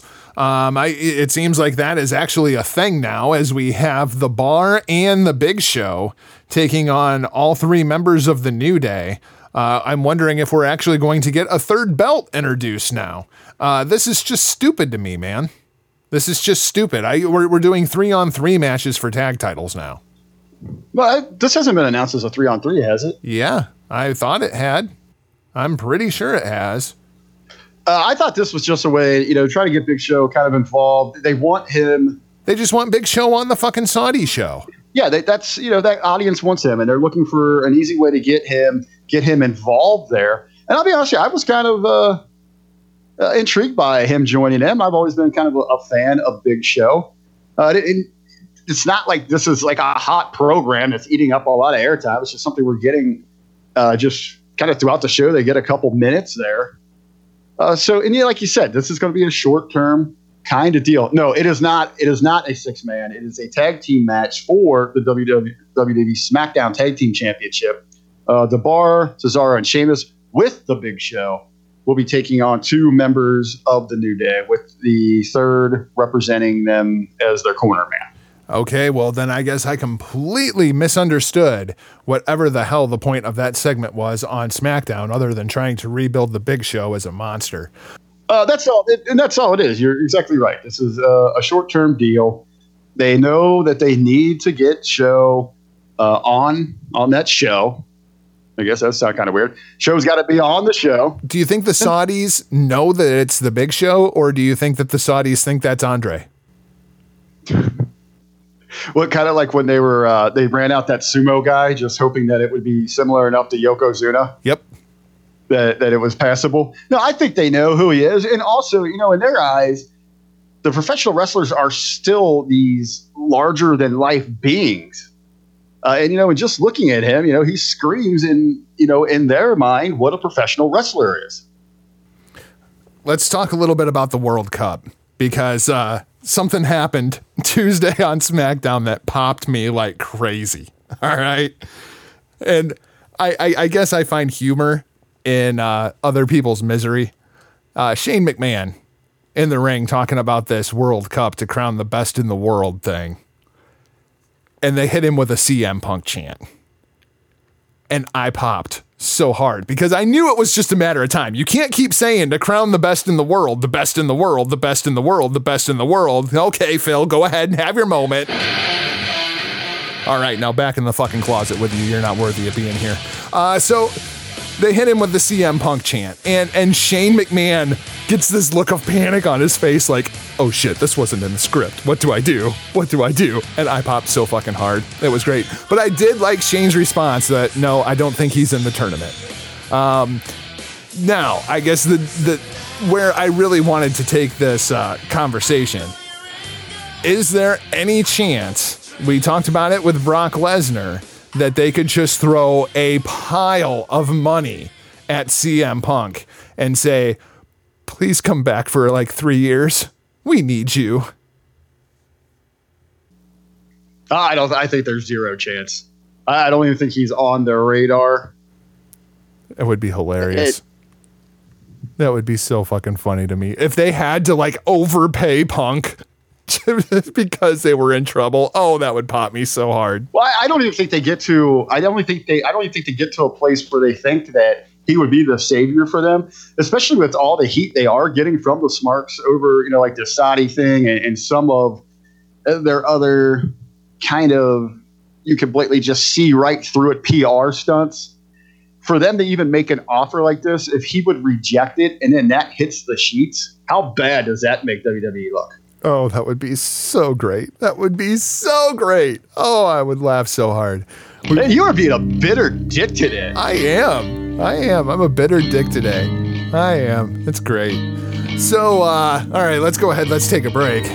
Uh, throw it over to uh, a little bit of a tune. We'll come back. We'll talk some de-evolution, and uh, then we'll, we'll, we'll throw a couple more names into the hat for who could be the future face of the WWE. By the way, his name's Kenny Omega, and um, we'll talk a little bit of NXT, some New Japan Pro Wrestling, and then we'll go on home.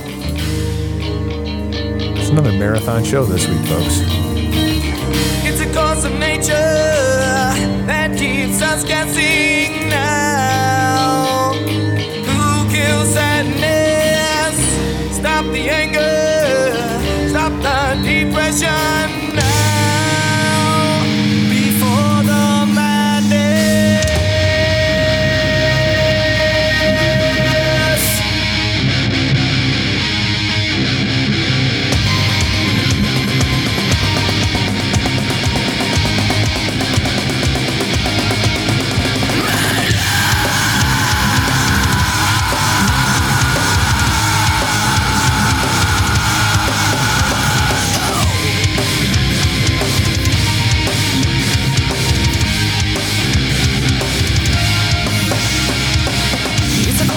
nature that keeps us guessing now.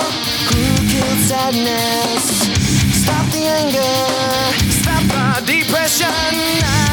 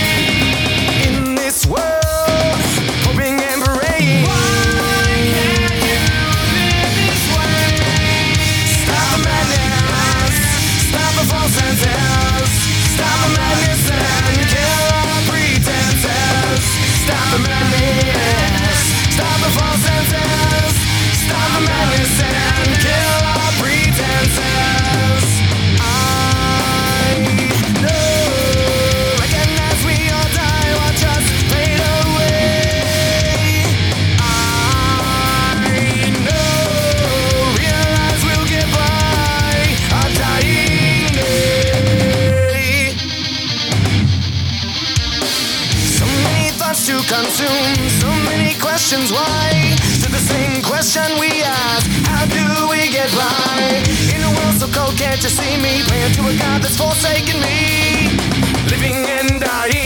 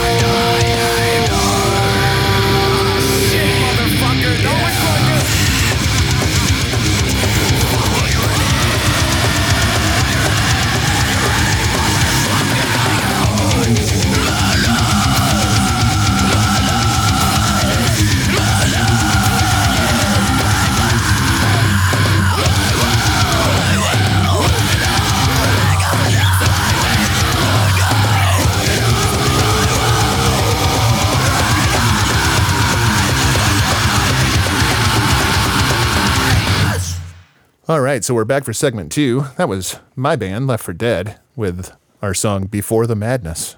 Good stuff. Yeah, we used to kick ass. Actually, the boys are getting back together this Wednesday down in Peoria. I will not be in attendance. Unfortunately, you know, other obligations and stuff, but I wish them the best. I know they'll tear that freaking place down to the ground. So they, they couldn't come up with your asking price. Not enough blood money for Not enough, Jargo. not enough blood money for the Jargo. Nope, nope. But I wish them the best. Uh, with the World Series and everything, man, we are just so busy at work. There's no way I could get a Wednesday off. Too much going on. Um, so let's go ahead. Let's let's talk some uh, de-evolution. Uh, actually, before we do that, I want I want to take a second here and, and really explain something that's really starting to piss me off. All right. We, we, we've been saying for years now that WWE should have an off season. you know, where they can just kind of rotate talent in and stuff. Well, now it seems as though we have one because between this damn Australian Super Showdown and Saudi Blood Money, and then the the greatest Royal Rumble ever at the beginning of the year, how much of our damn creative and TV time has been taken up by these goddamn events that don't mean anything? Like they just exist so far out the narrative. Here a couple weeks ago on the Hitting the Marks Pro Wrestling podcast, we were talking about the multiverse, and there's universe A, B, and C now. It seems like we've been in universe C for about a quarter of the year. That's freaking irritating to me too. It's not just that we're taking the Saudi blood money for this one show. It's that the Saudis basically have taken over the creative for the shows for like, you know, a month ahead of time.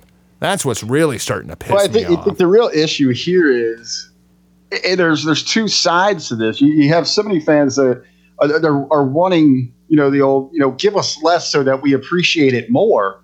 But from the business aspect, I mean, how are you going to make up those dollars and cents? I mean, they're running these these big ticket shows, and sure, I mean, it's generating great revenue, which is hey, on that side of things, WWE's on the top of the game. I know the stock took a little bit of a hit, but the entire market is down right now. That is just a trend that you see um, e- each year in and out around October. It always dives around this time, and then you've got some other political factors to you know to kind of take into consideration there why we're seeing such a dip. But overall, I mean, business that standpoint is unbelievable. It's the best the company's ever been. But on the flip, you are right. You know, when we get to actually, you know, the programming and the in ring presentation and everything, uh, it's a little over the top. It's just, it's so much out there that it's beginning to turn off some of the consumers. Let's talk about de-evolution. Of course, I'm talking about we're bringing back the Divas era. That seems like uh, that's kind of how this show has been booked.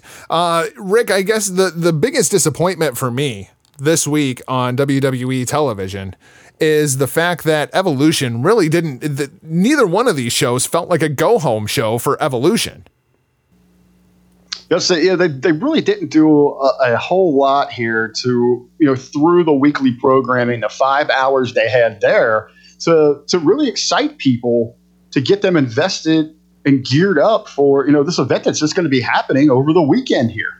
Yeah, we'll talk about that a little bit more here at Well, the I- uh, end of the card. You, you know, before we jump into the card here, there is one thing. So we're talking about hype. Now I had this. I was going to bring this up a little bit later to show, but this perfect time to to kind of just slide this in. Yeah, I do want to give them some credit, and I, I think some credit where they are promoting this thing properly. Um, I, I want to put over the. if you- I don't know if you got to see this thing. It's the Road to Evolution special that they've been airing. I saw that they did it, but I haven't seen the show yet. It, it- is it on the network or was it only on Oh. USA? No, it's, this is actually pretty good. You know, they're actually they're trying. They're reaching out. They're they're looking at different uh, sources, different platforms to to get eyes on this thing. Uh, obviously, yeah, it aired immediately after Raw on Monday. Uh, it's uh, which is on the USA Network, and then it's actually it's been running on the E Network at different times throughout the day. Oh, I guess I didn't even know that. And, and I, you know, I want to say, you know, a hat tip, WWE production, you know, their production division here, they did a tremendous job uh, putting together a nice 30 minute hype package. Uh, this thing has, this thing sells this event. It kind of gets excited. It, it kind of just ties everything together and, you know, brings the stories together, kind of get you a little excited, a little interested where you want to invest your time into this thing. And, and overall, I love the, the, the format, the formula in how it's presented to me, I, I've said this every time I've watched this show. You know, I think to myself, and I've taken to social media to, to kind of express this. This thing should replace how they handled all of their pre-shows going forward. I like that. Their production team is incredible, man. Um, it- it- we, we see it on a weekly basis. I mean, you, the production is second to none. But uh, some of the things that they're doing inside of the shows or not doing, like why wasn't the main event segment for either one of these shows hyping Evolution? Uh, yeah, especially on your go home here, it was just kind of in passing. But I kind of get, you know, on Raw, they they did position the contract signing where they do have more viewers, where they know that drop off is going to happen. So we'll give them credit there. They did put it in, in a key position on that show. Well, I guess I, I, will go ahead and throw this in here. Uh, this but comes what they what they did on SmackDown. We're going to get to that, man. That was almost embarrassing. Uh, I, I, I, guess I'll read you this article here by uh, Mike Killam over at ProWrestling.com. Uh, it's just a few days away from the first all women's WWE pay per view event.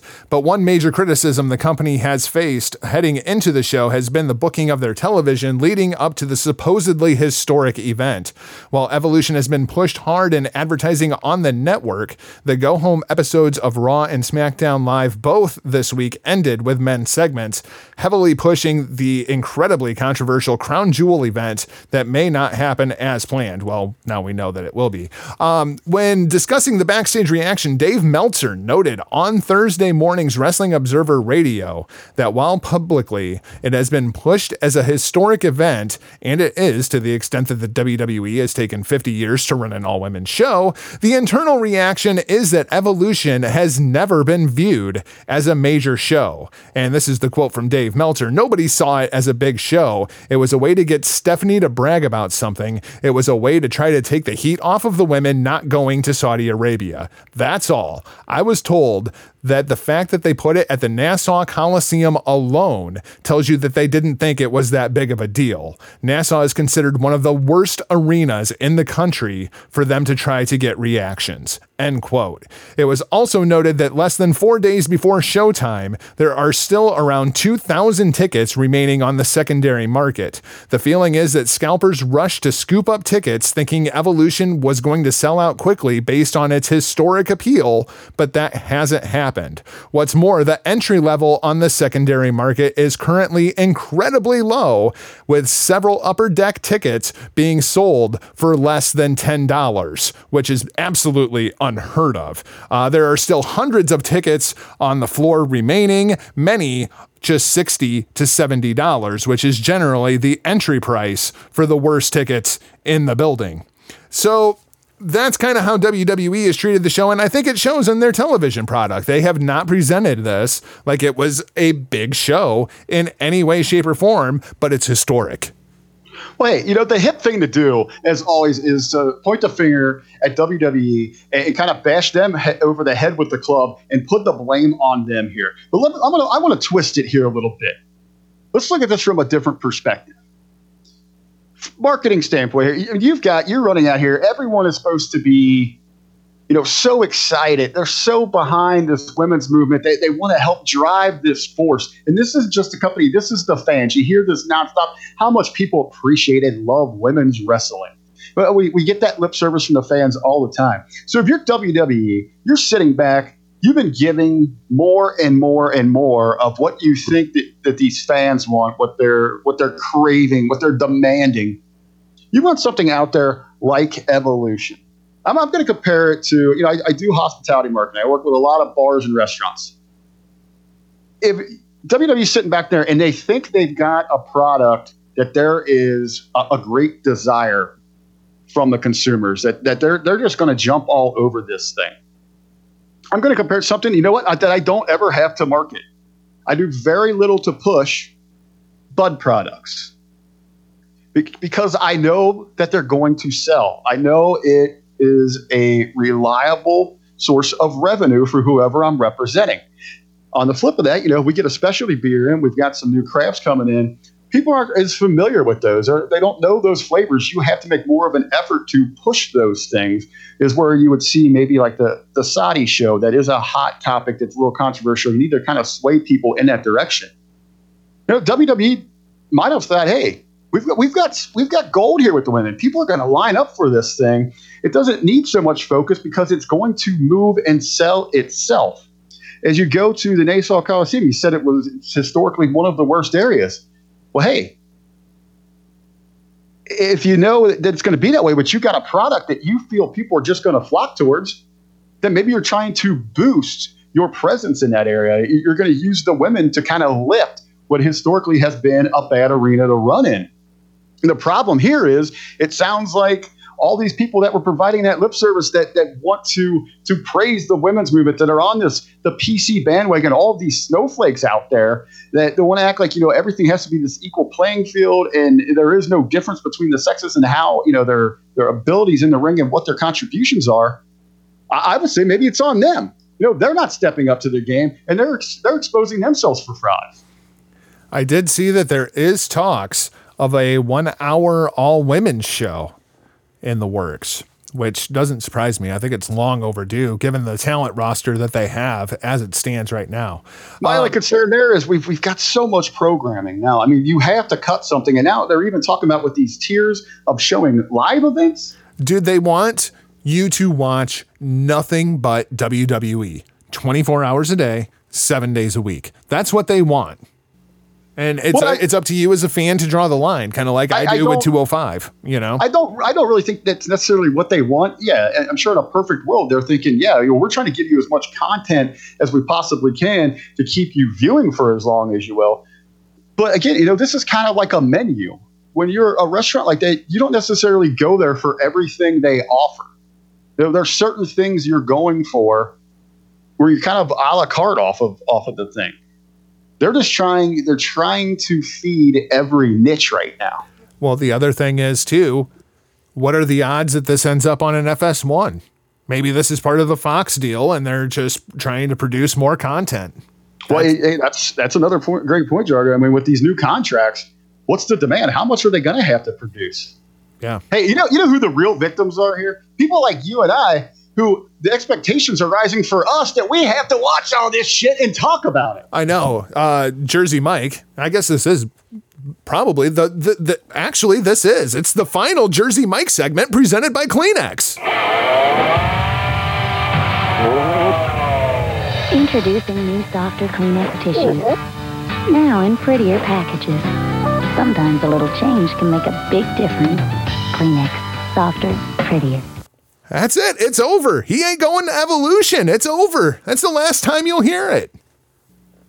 Did it to well, he- yourself, man. Hey, in, in addition to the deal, in addition to the deal that we told him, if he was not in it, hey, hey, hey, that little rant I just went on about people not living up to their end of the deal, people that were just feeding us lip service that really aren't big supporters of the women's movement. Right here, the poster child, Jersey Mike, your last Jersey Mike segment on the Hitting the Marks Pro Wrestling podcast, but also. Jersey, it is a little out of our hands. Our new contract with Last Word on Pro Wrestling, uh, they actually, in bold lettering, uh, they didn't even want mention of your name on this show anymore. Uh, we we had to go to bat for you, buddy, but they, they're the ones that pulled uh, pulled the cord on, on the segment. Speaking of pulling the cord, I think I'm going to have this issue when I watch Evolution on Sunday where I'm going to want to pull the cord out of the audio on my television because it has now been announced that Renee Young is going to be your play by play commentator. Okay, I'm down with that. We got Beth Phoenix on color. Okay, absolutely. I'm down with that. She has done a great job on the Mae Young Classic this year. And Paige on commentary. I'm pretty sure that I'm going to have to wear earplugs even with the mute button hit on my television because uh, there's no way I can listen to Paige for that long, man. There's no way. Uh, you know, I, I don't know. I mean, there's nothing nothing could be worse than going back to the first uh, women's Royal Rumble with Stephanie McMahon out there. Oh yeah, that was god awful too. That was yeah, that was pretty bad. Uh, so let's let's talk about Rousey and Nikki Bella. This week they had themselves a little contract signing and and people talking smack and you know th- this is the thing, man, where it's like I can only suspend my disbelief so far. I think Nikki's performance has been fine. I think Rousey's performance has been fine. I think that the scripting has been fine. The problem is it's Ronda freaking Rousey. There's no way that this, this super highly competitive person like Ronda Rousey is going to just stand there and wait for Nikki Bella to finish her statement. She would just knock her ass out, standing right there, done and over with. Rousey's not taking that shit. This is just not. We know Ronda Rousey's personality. It's been established for years, and this just isn't it, regardless of the performance. I can't get into it. Well, I think you know what what kind of set the tone there, and they they made sure you know why Ronda would would hold back from taking care of business. There is she opened up by giving her word uh, to convince Nikki to actually come down and step into the ring with her. It's just, it's not Ronda Rousey. I, I, I know, but and we were arguing that last week. How many people last week were arguing that you know her delivery towards towards Nikki when she called her out for sleeping her way to the top. We're like, well, that's that's not a baby face. So I think I think WWE heard that and was trying to maybe backtrack a little bit. Which, hey, I didn't have any problem with the way that she went at Nikki last week because anyone, it's like you said, anyone that has followed Rousey, that's who she is. I don't know where this this idea came out that that she has to be represented as, you know, this straight, proper baby when that's not Ronda. She's not Johnny Gargano. Like, you know, like that's she's not Daniel Bryan. She is a bitch. Like, best case scenario, she's Randy Orton as a babyface. Right. Well, look, right when when they brought her in, the comparisons they wanted her to be a, a Stone Cold Steve Austin figure going forward for the women. You think that Stone Cold Steve Austin would have just stood there and let The Rock talk shit about his mother? Hell no. And, and I think that's hey, that's a creative letdown. I think they heard some of those complaints last week and they started backtracking, and it didn't do her any favors here. Now, speaking about Nikki, did you see the story where she gave an interview somewhere where she put over that she hopes that the women's division can evolve, no pun intended, uh, beyond promos where they bring up uh, individuals using their their sexuality or sex in general to get their way to the top. She's a delusional heel. I'm fine with it. No, I think this thing really it came off. You know, she wasn't really trying to put anything over here. I think it came out that she realized that that's how people really see her, and it hurt her feelings you know, deep to the core, and she's out there trying to correct it. And I got news for her. Dude, I wasn't talking about the Nikki Bella character. I'm talking about Nikki Bella as a human being. She's a delusional heel. I'm fine with it. okay, I, am just gonna say, you know, to me, and I sent this over in, on Facebook in the Many Media discussion group, and there's nothing wrong with using a relationship, romantic or not, or other advantages, you know, to get ahead in life. We, we all do it. No one is a completely self-made person. You, you catch breaks through relationships, people that you know, people that believe in you, they give you an edge. It's okay to do that. It's fine. But ultimately, hey, and but to in Nikki's well, in Nikki's defense here, because a lot of people start bashing her, you know, she, she she gets some unjustified bashing sometimes. You know, sure, she had a relationship that gave her advantages in WWE, but she still had to make the most of what she was given. When given the ball, she ran with it. Uh, and the Bellas have done a great job, you know, getting themselves over as, as crossover stars. Yeah, here's my thing. It's it's all bullshit.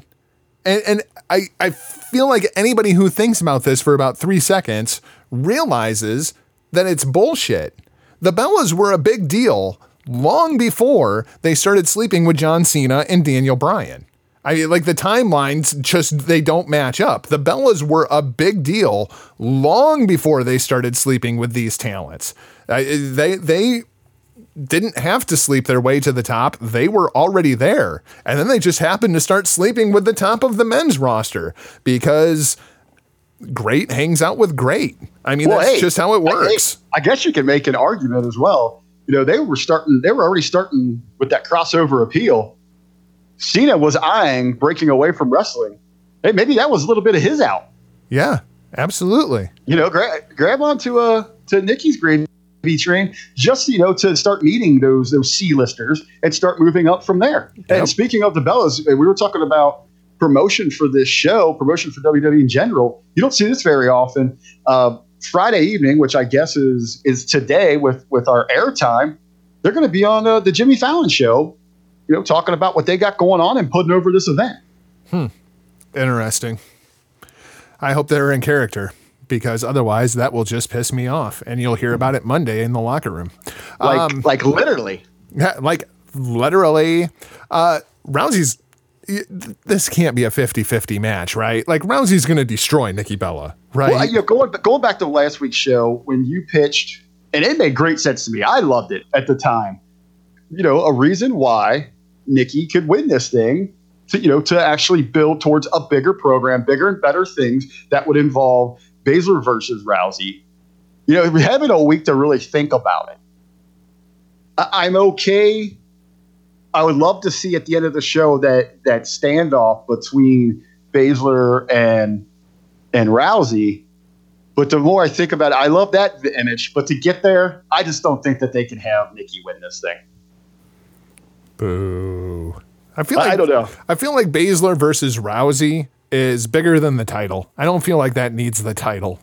But hey, I, I thought of a way to tie this in though. This actually just came to me. You were talking about, you know, you're putting over NXT versus Raw, SmackDown, or both.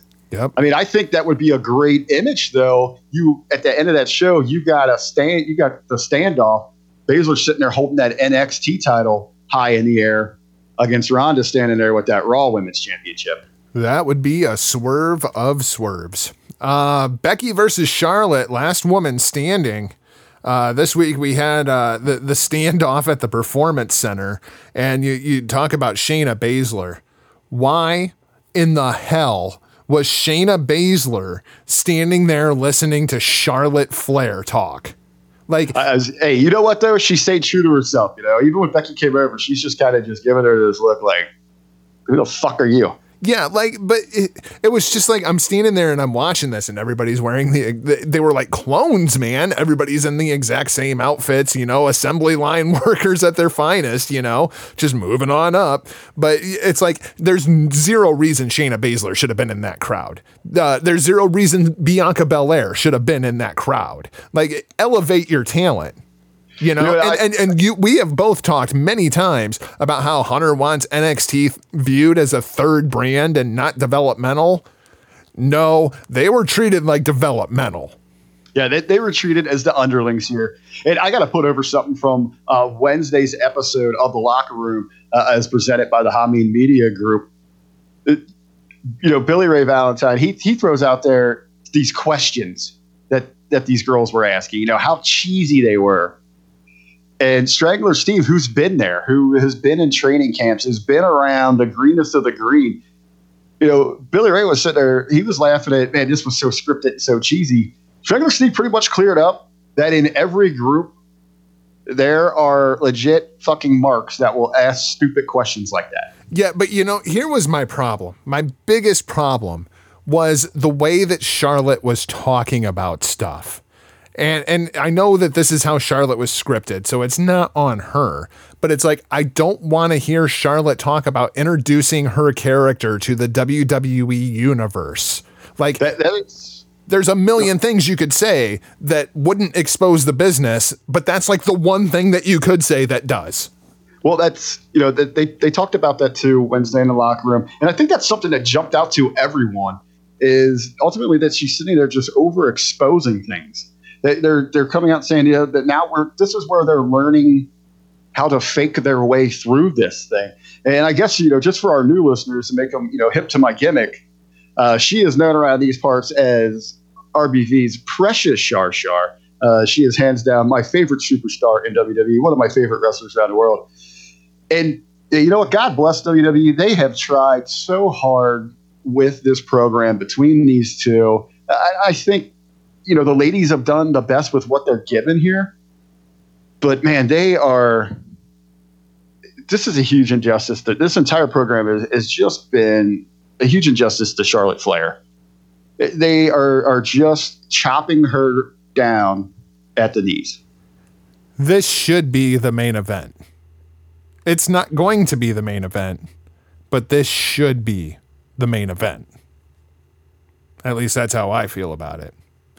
Um, no, I, I guess let's. Uh, well, I guess let's talk about Sasha Bayley, Natty, and the Riot Squad. Let's get all the main roster stuff out of the way here.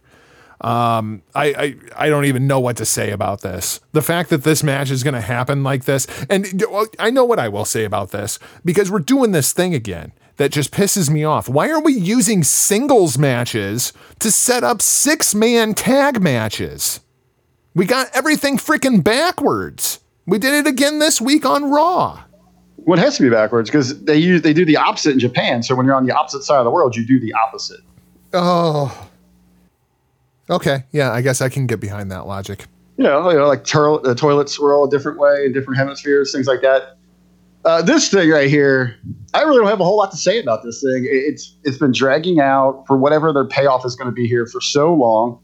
Uh, it's I, I know it's on the main show. It just screams right now. Uh, this is you know the piss break, the cigarette break, whatever you got to do. this is this match here. I'm sure they've got something that they want to go forward with, but I just don't think anyone cares is, is invested in this thing at this point. So disappointing.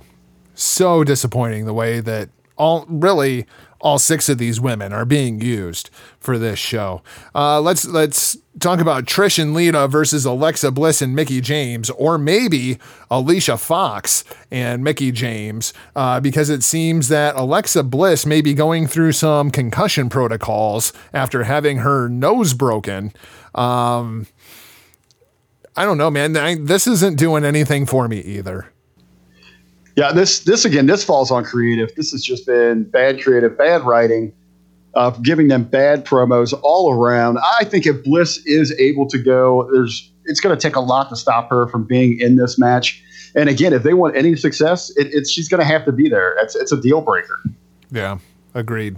Uh, let's talk a little bit more about some of the undercard here because this is actually the reason that I am excited to watch this show are these three matches right here.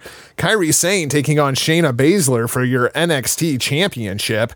Uh, Rick, I know last week we were talking about uh, some of the promo packages leading up to this thing and the, the presentation of them. Have you had a chance to go back and see any of it yet? Yeah, I actually I got caught up on everything. You're exactly right. This is how they should be building a program. This thing is exciting. People are excited for it. Uh, this is going to be one hell of an outing. I'm really looking forward to this match. Shayna Baszler's case, Kairi Sane didn't beat me. I beat myself when I screwed up. And it ain't going to happen again. I'm really looking forward to this thing, man. Baszler is just operating at a different level compared to the rest of the women down inside of NXT right now, which tells me it's time to get her ass on the main roster. And I think she would be a breath of fresh air into the women's division all the way around at this point because her promo style and the legitimacy and how she is presented is just fantastic. It's authentic. She feels real, which is something that we saw out of Roman Reigns Monday. Why can't we have that guy all the time? That was the best promo of Roman's life. You know, don't script him, just let him go out there and do his thing. He was relatable, he was likable. Baszler's intimidating. She's a bitch. There's something authentic about that. And when you see these crazy promos with this ridiculous verbiage, it just takes away all the authenticity. That's why people got behind Daniel Bryan because he feels authentic. Just just wait till Baszler gets to uh, Raw or SmackDown, and within a year, she's doing. Um, she's stuck in an angle program where her and Mandy Rose are going makeup shopping. Oh Jesus Christ! Uh, here's another match that I'm really excited about. It's going to be Io Shirai taking on Toni Storm in your Mae Young Classic 2018 final. I am really looking forward to this match. I uh, watched the semifinals this morning. Rick, I know you said you were going to catch at least some highlights.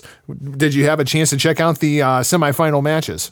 Man, you know, what, brother, I got I got all caught up today. I told you it was all wrestling today. I made sure I was ahead of my work, so I did my homework. I, I usually binge watch these things, but I'm ahead of the game here, and I know this. You know, just just what you turning me on to this, just because we're going to dive into it here on the run.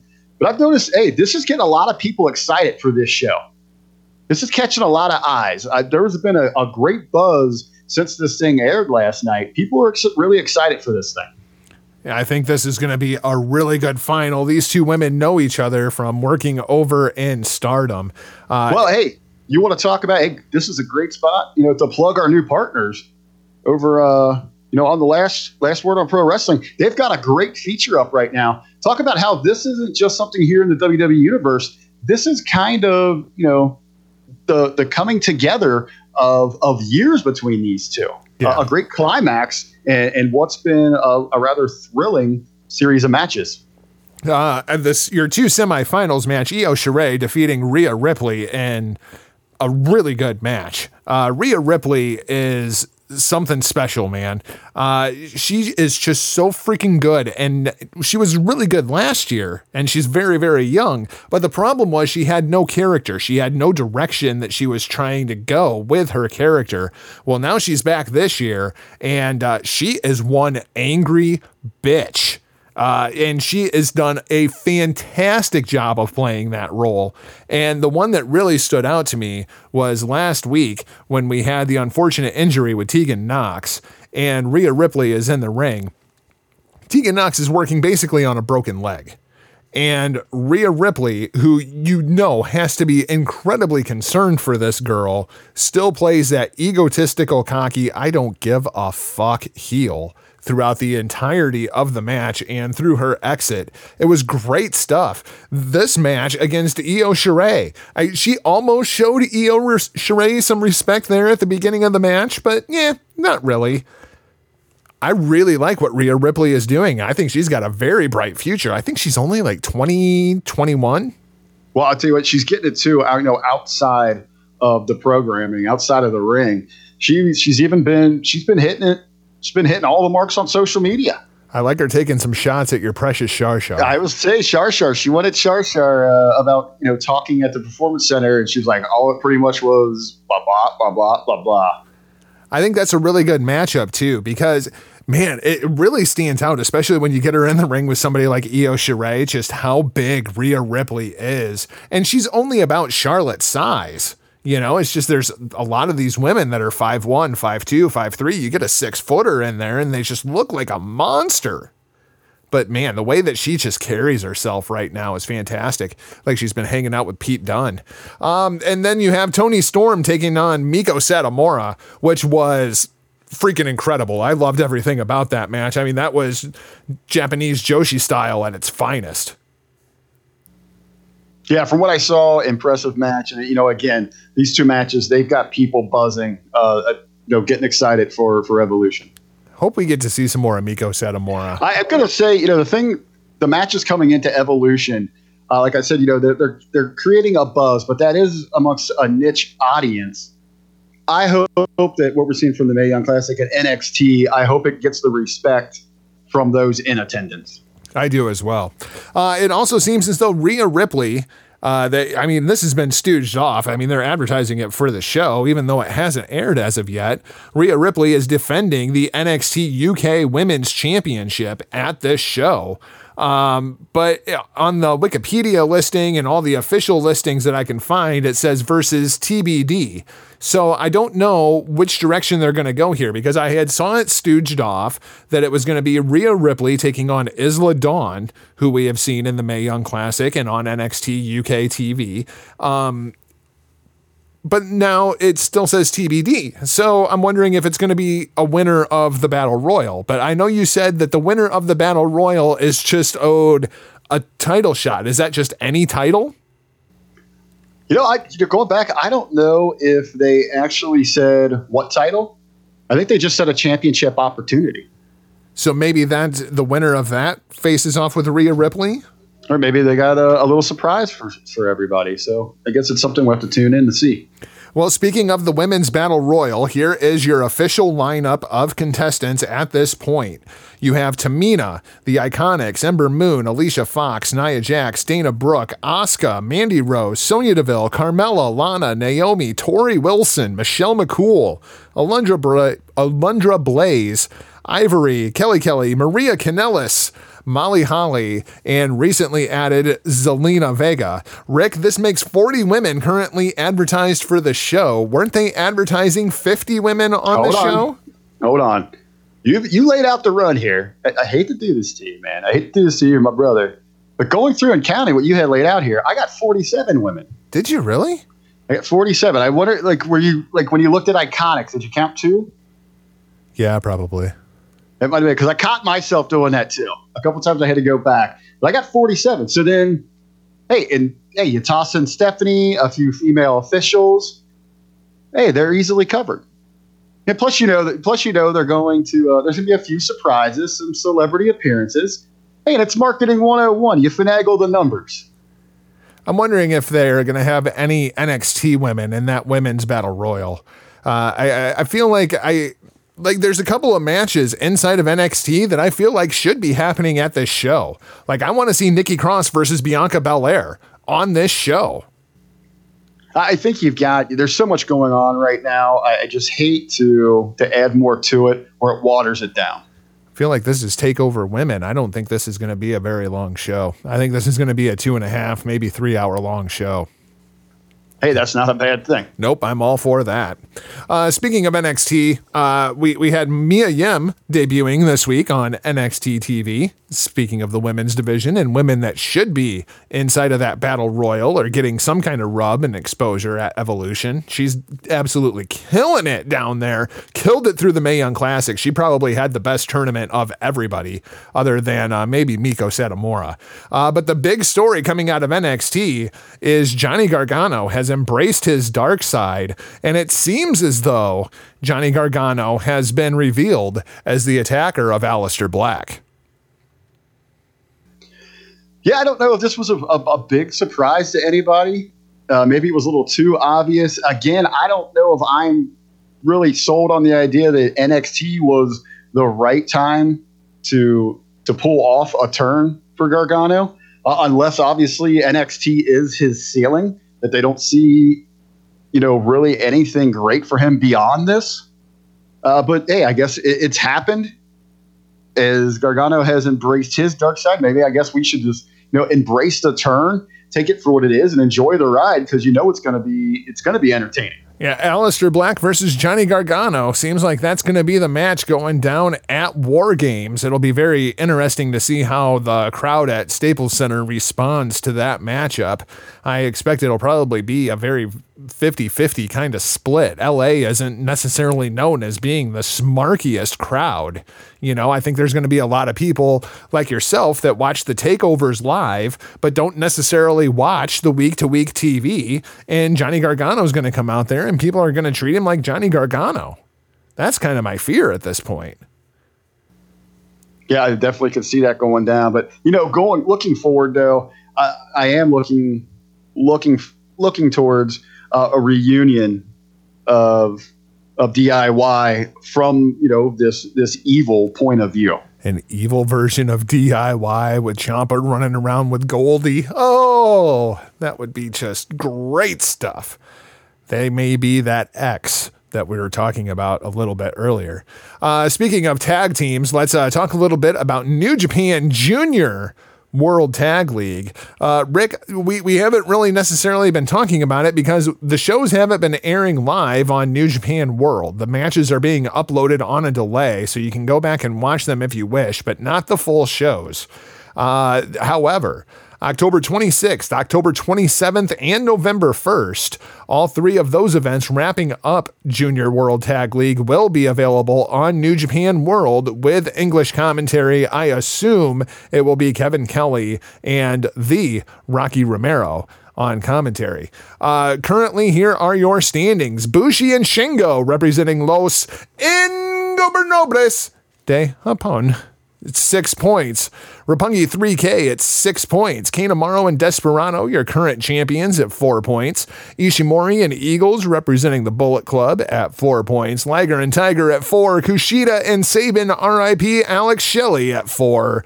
Volador Jr. and Soberano Jr. representing CMLL at two. ACH and the captain, Taguchi, also at two points. Rick, have you been watching any of this? Uh, I've been trying to catch the highlights when I can, brother. I just say just look at the standing. What jumps out to me is I got Liger and Tiger, who that great story coming into the tournament, having to make that climb, get back to where they need to be, still in striking distance. Bushi and Shingo look dominant. Of course, I don't think it's necessarily fair that Shingo is being considered a junior heavyweight. He's a, he's a pretty big junior heavyweight. Uh, tournament's been all right. It's just I don't know, man. Super Junior Tag Wrestling doesn't do it for me the way that the singles division does. Um, but what I, would say too, is probably not doing it any favors that you're getting it on a delay. Yeah, absolutely. Because you know there's there's a lot that they can tell in the undercard story, like what we were getting with Okada and Tanahashi. That of course now we have no idea if there's anything like that going on, but I kind of doubt it if the shows aren't airing live on New Japan World. Uh, the biggest news coming out of New Japan Pro Wrestling, well, I guess there's a, a couple of big stories coming out of New Japan. Uh, the biggest of which would be Cody has left the club. At least that's the way it seems, according to his Twitter. Him him taking to Twitter and saying that's Thomas' thing now. Well, it was a uh, no. Actually, the way he phrased it there, it was during a, a fans Q and A. They could ask you whatever they, they they wanted to, and I can't remember the exact question. What what brought the conversation up? Uh, someone asked him something, and he pretty much said, "I'm not a member of Bullet Club anymore. That's that's Jay's thing now." Oh yeah, that's Jay's thing. That's what it was. Not that it's Thomas' thing. It's Jay's thing. It's, now. He said it's Jay's thing, and then another fan came back and called him out and said, "You're just working us. This is part of some grander scheme that you have going on." He said, "Hey, I, I'm not, I'm not shitting you here. You're paraphrasing. I'm not shitting you here. I had a great time with Bullet Club. It's time for me to move on to other things. They got great talent. They will be fine." But it does bring the question.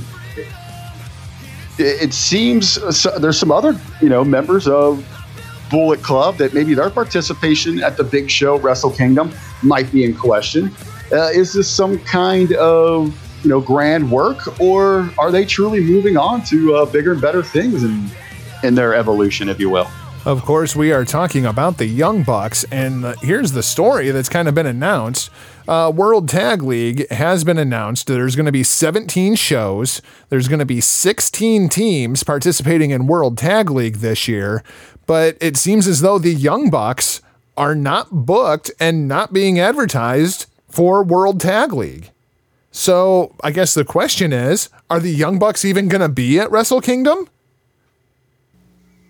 You know, do we get something bigger developing within Bullet Club that we're going to see play out there? I mean, we, we already know, you know, Kenny is already tied up in the main event, the big match there. Uh, presumably, we've we've got White and Okada in another marquee matchup. You know, where do the rest play out here? What's going to go on with them? Do we get some kind of big blow off war between uh, the, the factions within the faction? Or is this a sign that, hey, come January, they're not going to make the trip around the globe? Maybe they've already got plans down in Arizona. Hmm. What's going on in Arizona? Huh. Is, is, Spring training. Is it, oh, maybe Harold has like a, a, spring residence there or something. Um, let's talk about Will Ospreay. Will Ospreay not on any of these shows either, as it seems as though Ospreay has been injured. Uh, this match coming here, gosh, it's, it's got to be about what ten days ago, two weeks ago now, and it doesn't sound like he's getting any better. Sounds like Ospreay and Walter had one hell of a war. There's been a lot of talk about Walter heading towards NXT very, very soon, but Rick. I, I I've seen a couple of Walter matches. He's not necessarily my kind of flavor. He seems much more up your alley. But it seems to me a lot of guys that get into the ring with Walter have uh, some kind of injury coming out of the match with Walter. Yeah, I guess it's a, a great reason for concern. It says he's more of that, that throwback type, uh, one of the, the bruisers. But I, I get to, I guess you get to the point where which you know when is too much too much. Yeah. Yeah, it's because I mean I, I've seen guys come out of a match with Walter and their chests are purple. Well, I was gonna say, you know, like I know a little bit about his work. I, I can't, I don't want to like comment too much on it because I'm not overly familiar with him. But you're right. You know what I've seen from him. I mean, you talk about you know working stiff with somebody. Jesus. Yeah, and I just I don't see any place for that inside of a WWE context. You know, you know, just, you know, one that you know, one that comes to mind that I remember is you know a match with him and Marty. Yeah, yeah. It, it, I, you started feeling for Marty during the damn thing. Like, come on, leave the little guy alone. Yeah, and I, I it just I I have a hard time seeing that inside of I I see it more so inside of an NXT context where you're working on tape delayed television. But once you get up to WWE main roster, you can't be doing that shit 300 days a year. Come on. Doesn't work. I and I, I don't know enough about the guy to know if there's anything more to him or not. Uh, here's another two guys who are are kind of in that same league. Two guys who just like to beat the ever loving piss out of one another. I can watch these. I can watch these two go at it. all day, man. every day.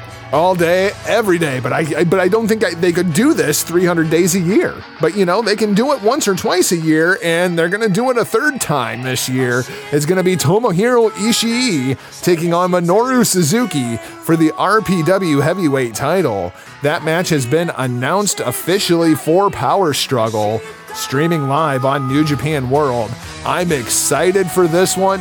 Like you said, you get these two guys in a ring together. It doesn't matter if it's a six man tag, if it's a 10 man tag, but my God, when you get it one on one, these two guys just will beat the ever loving shit out of one another. And then they'll probably go after the piss too. I'm saying I'm, I'm looking forward to this one, like you are, and I'm glad. I think it just it's a nice little bonus here uh, because we see these two. You know, if it's in tags or you know whatever it may be, we see them quite often. I, I think it's it's gonna be a little refreshing, and I, I love that they they're gonna spice it up a little bit by putting uh, this championship on the line. My God, I just hope they give them like, you know, 15, 20 minutes and just let these guys go out there and just do what it is that they do. Uh, Huckleberry, anything else that you wanted to put over from this week in the wonderful world of professional wrestling? Right, I know we're running a little long, but some great conversation. So let's go ahead and uh, let's, let's throw up that X and send this thing home.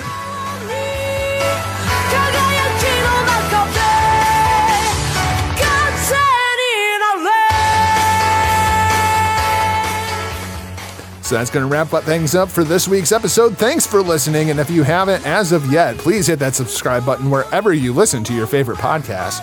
Then head over to the Roar Network at thegorillaposition.com for all the killer content available daily from the likes of not only ourselves, but also the Turnbuckle Talk, Average Marks Going Home with Ryan K. Bowman, there's all kinds of stuff going on over there at thegorillaposition.com. Then check out Hameen Media at hackerhameen.podbean.com, where Rick and I will be reviewing Evolution this Monday over in the locker room. Also, visit our newest distribution partners over at The Last Word on Professional Wrestling. Huckleberry, we are getting over! Yeah, that's what we're up to. Check out our Twitter at HCMPWPod on Facebook at Hitting the Marks. Email us hittingthemarks at gmail.com. As always, you can find me across all social media platforms at NotJargo RBV. How does your precious Shar Shar find you? Well, along with my precious Shar Shar, old and new listeners can find me across all social media at the real RBV. As always, I encourage everyone to head over to Facebook and join in on the awesome pro wrestling conversation in the Hami Media discussion group. Uh, up and running right now is the group's Pick'em Challenge for WWE Evolution. Test your WWE creative knowledge uh, and know-how uh, against some of the best fans from around the globe. Also, hey, if you if you are a hospitality-based business owner or happen to know someone you know who is, uh, then encourage them to check out my independent marketing firm, Herd Marketing. You know, that's where uh, we specialize in digital media management, business strategies, original design, much, much more. Hey, to find out what Herd's all about, visit us on Facebook at facebook.com backslash b.herd. That's over on Facebook backslash be dot H E R D D. That's it for this week. We'll talk to you Monday at hackerhameen.podbean.com. For now, we're off like a prom dress. See ya! Point your fingers. Label me. I don't give a. F- I'll be your bad guy.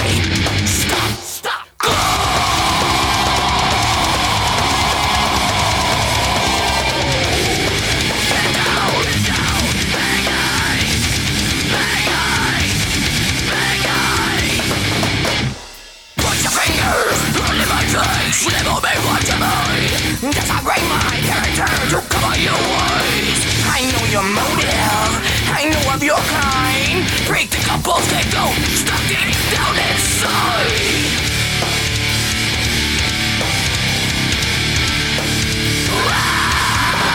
Situation is a classic cliche. You'll be draping the blame on me. I smell self-righteousness. That's the bad guy. Go.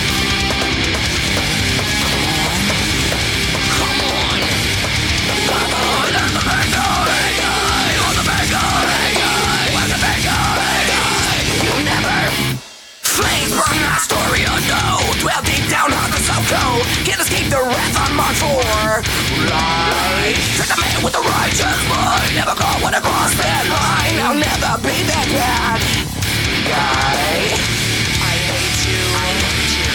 Hate you. Hate you. Fuck you. Situation is a classic cliche. You betray, pin the blame on me. I smell self-righteousness. That's the bad guy. Go! You'll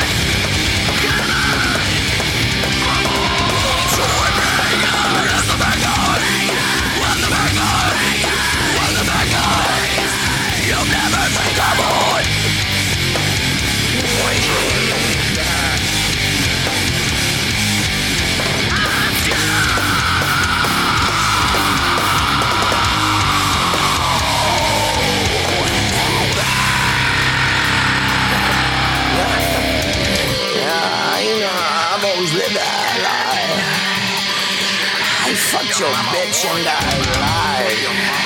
She was at home with me last night. I'll be your bad guy. you know I will be your bad guy. That's right. Violent.